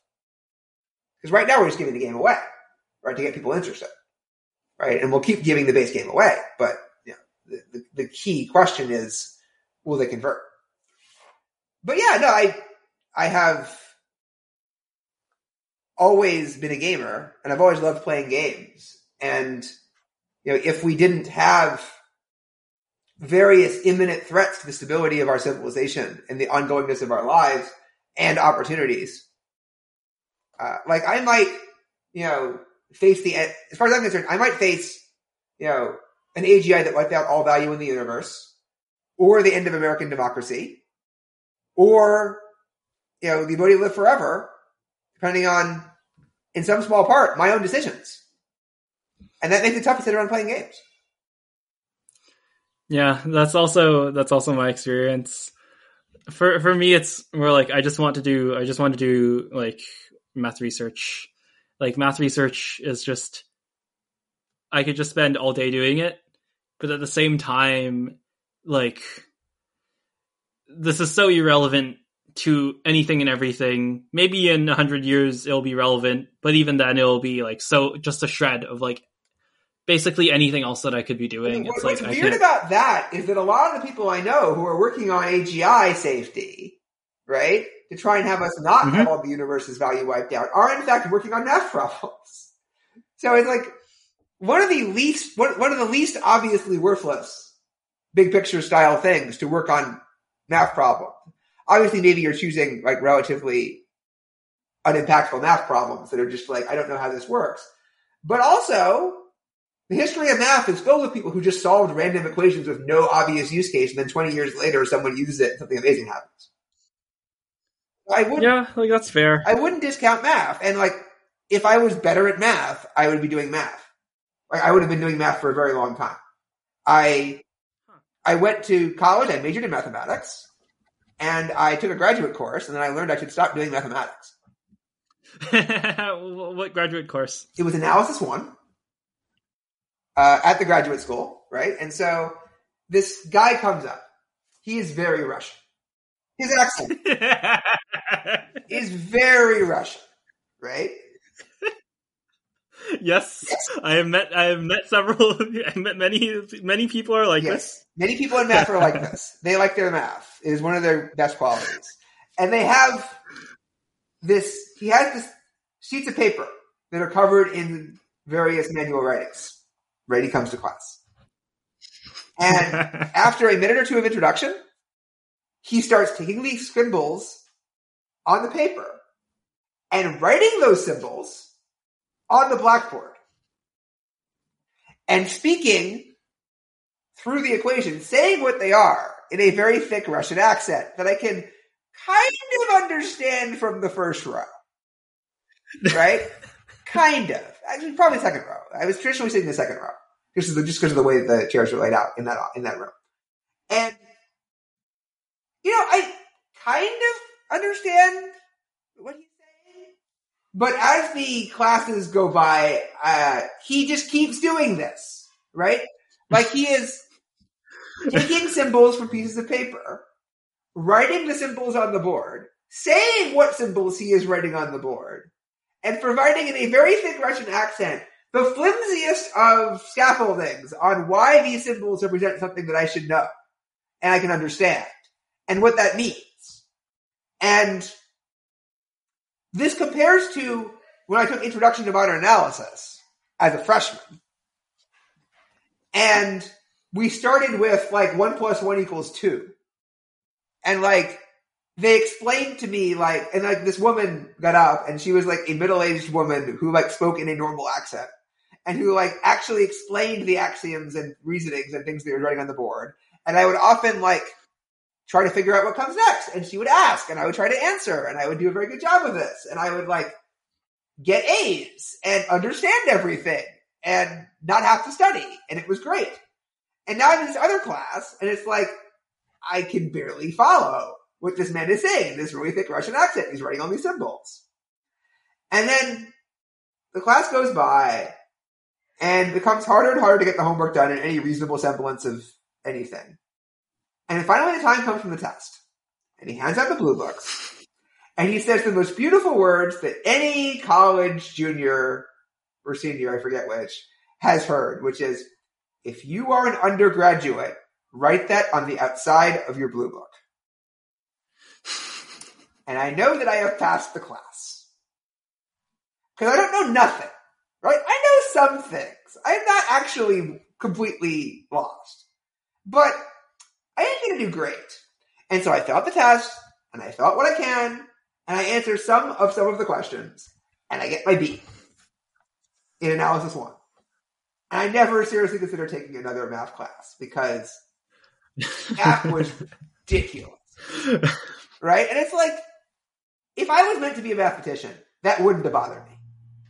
Right? If I was really meant to spend my life on this, there wouldn't have been a problem.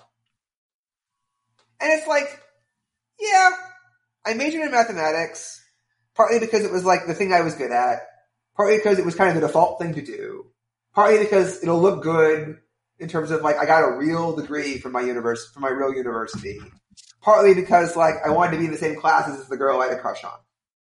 So like Oh. many reasons, as they say, right? Many reasons. But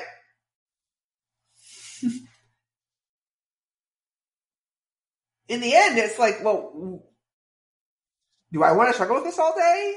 And for what? To try and have a shot at being a math professor? Like, no, this is stupid.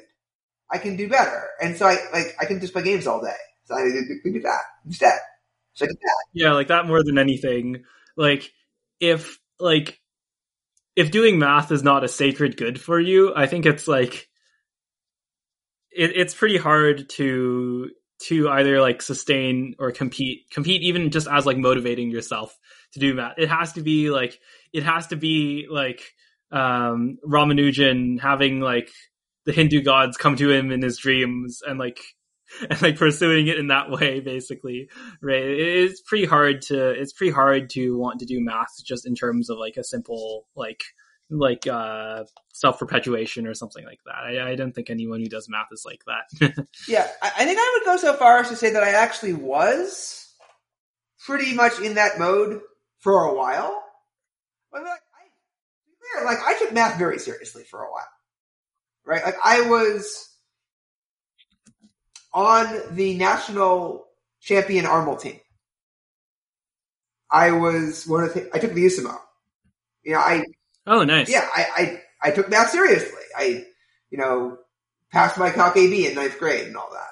Like, but yeah, I think that as I started to not be as good at it, it was kind of like, uh, okay, no, I, I, I can't do this anymore.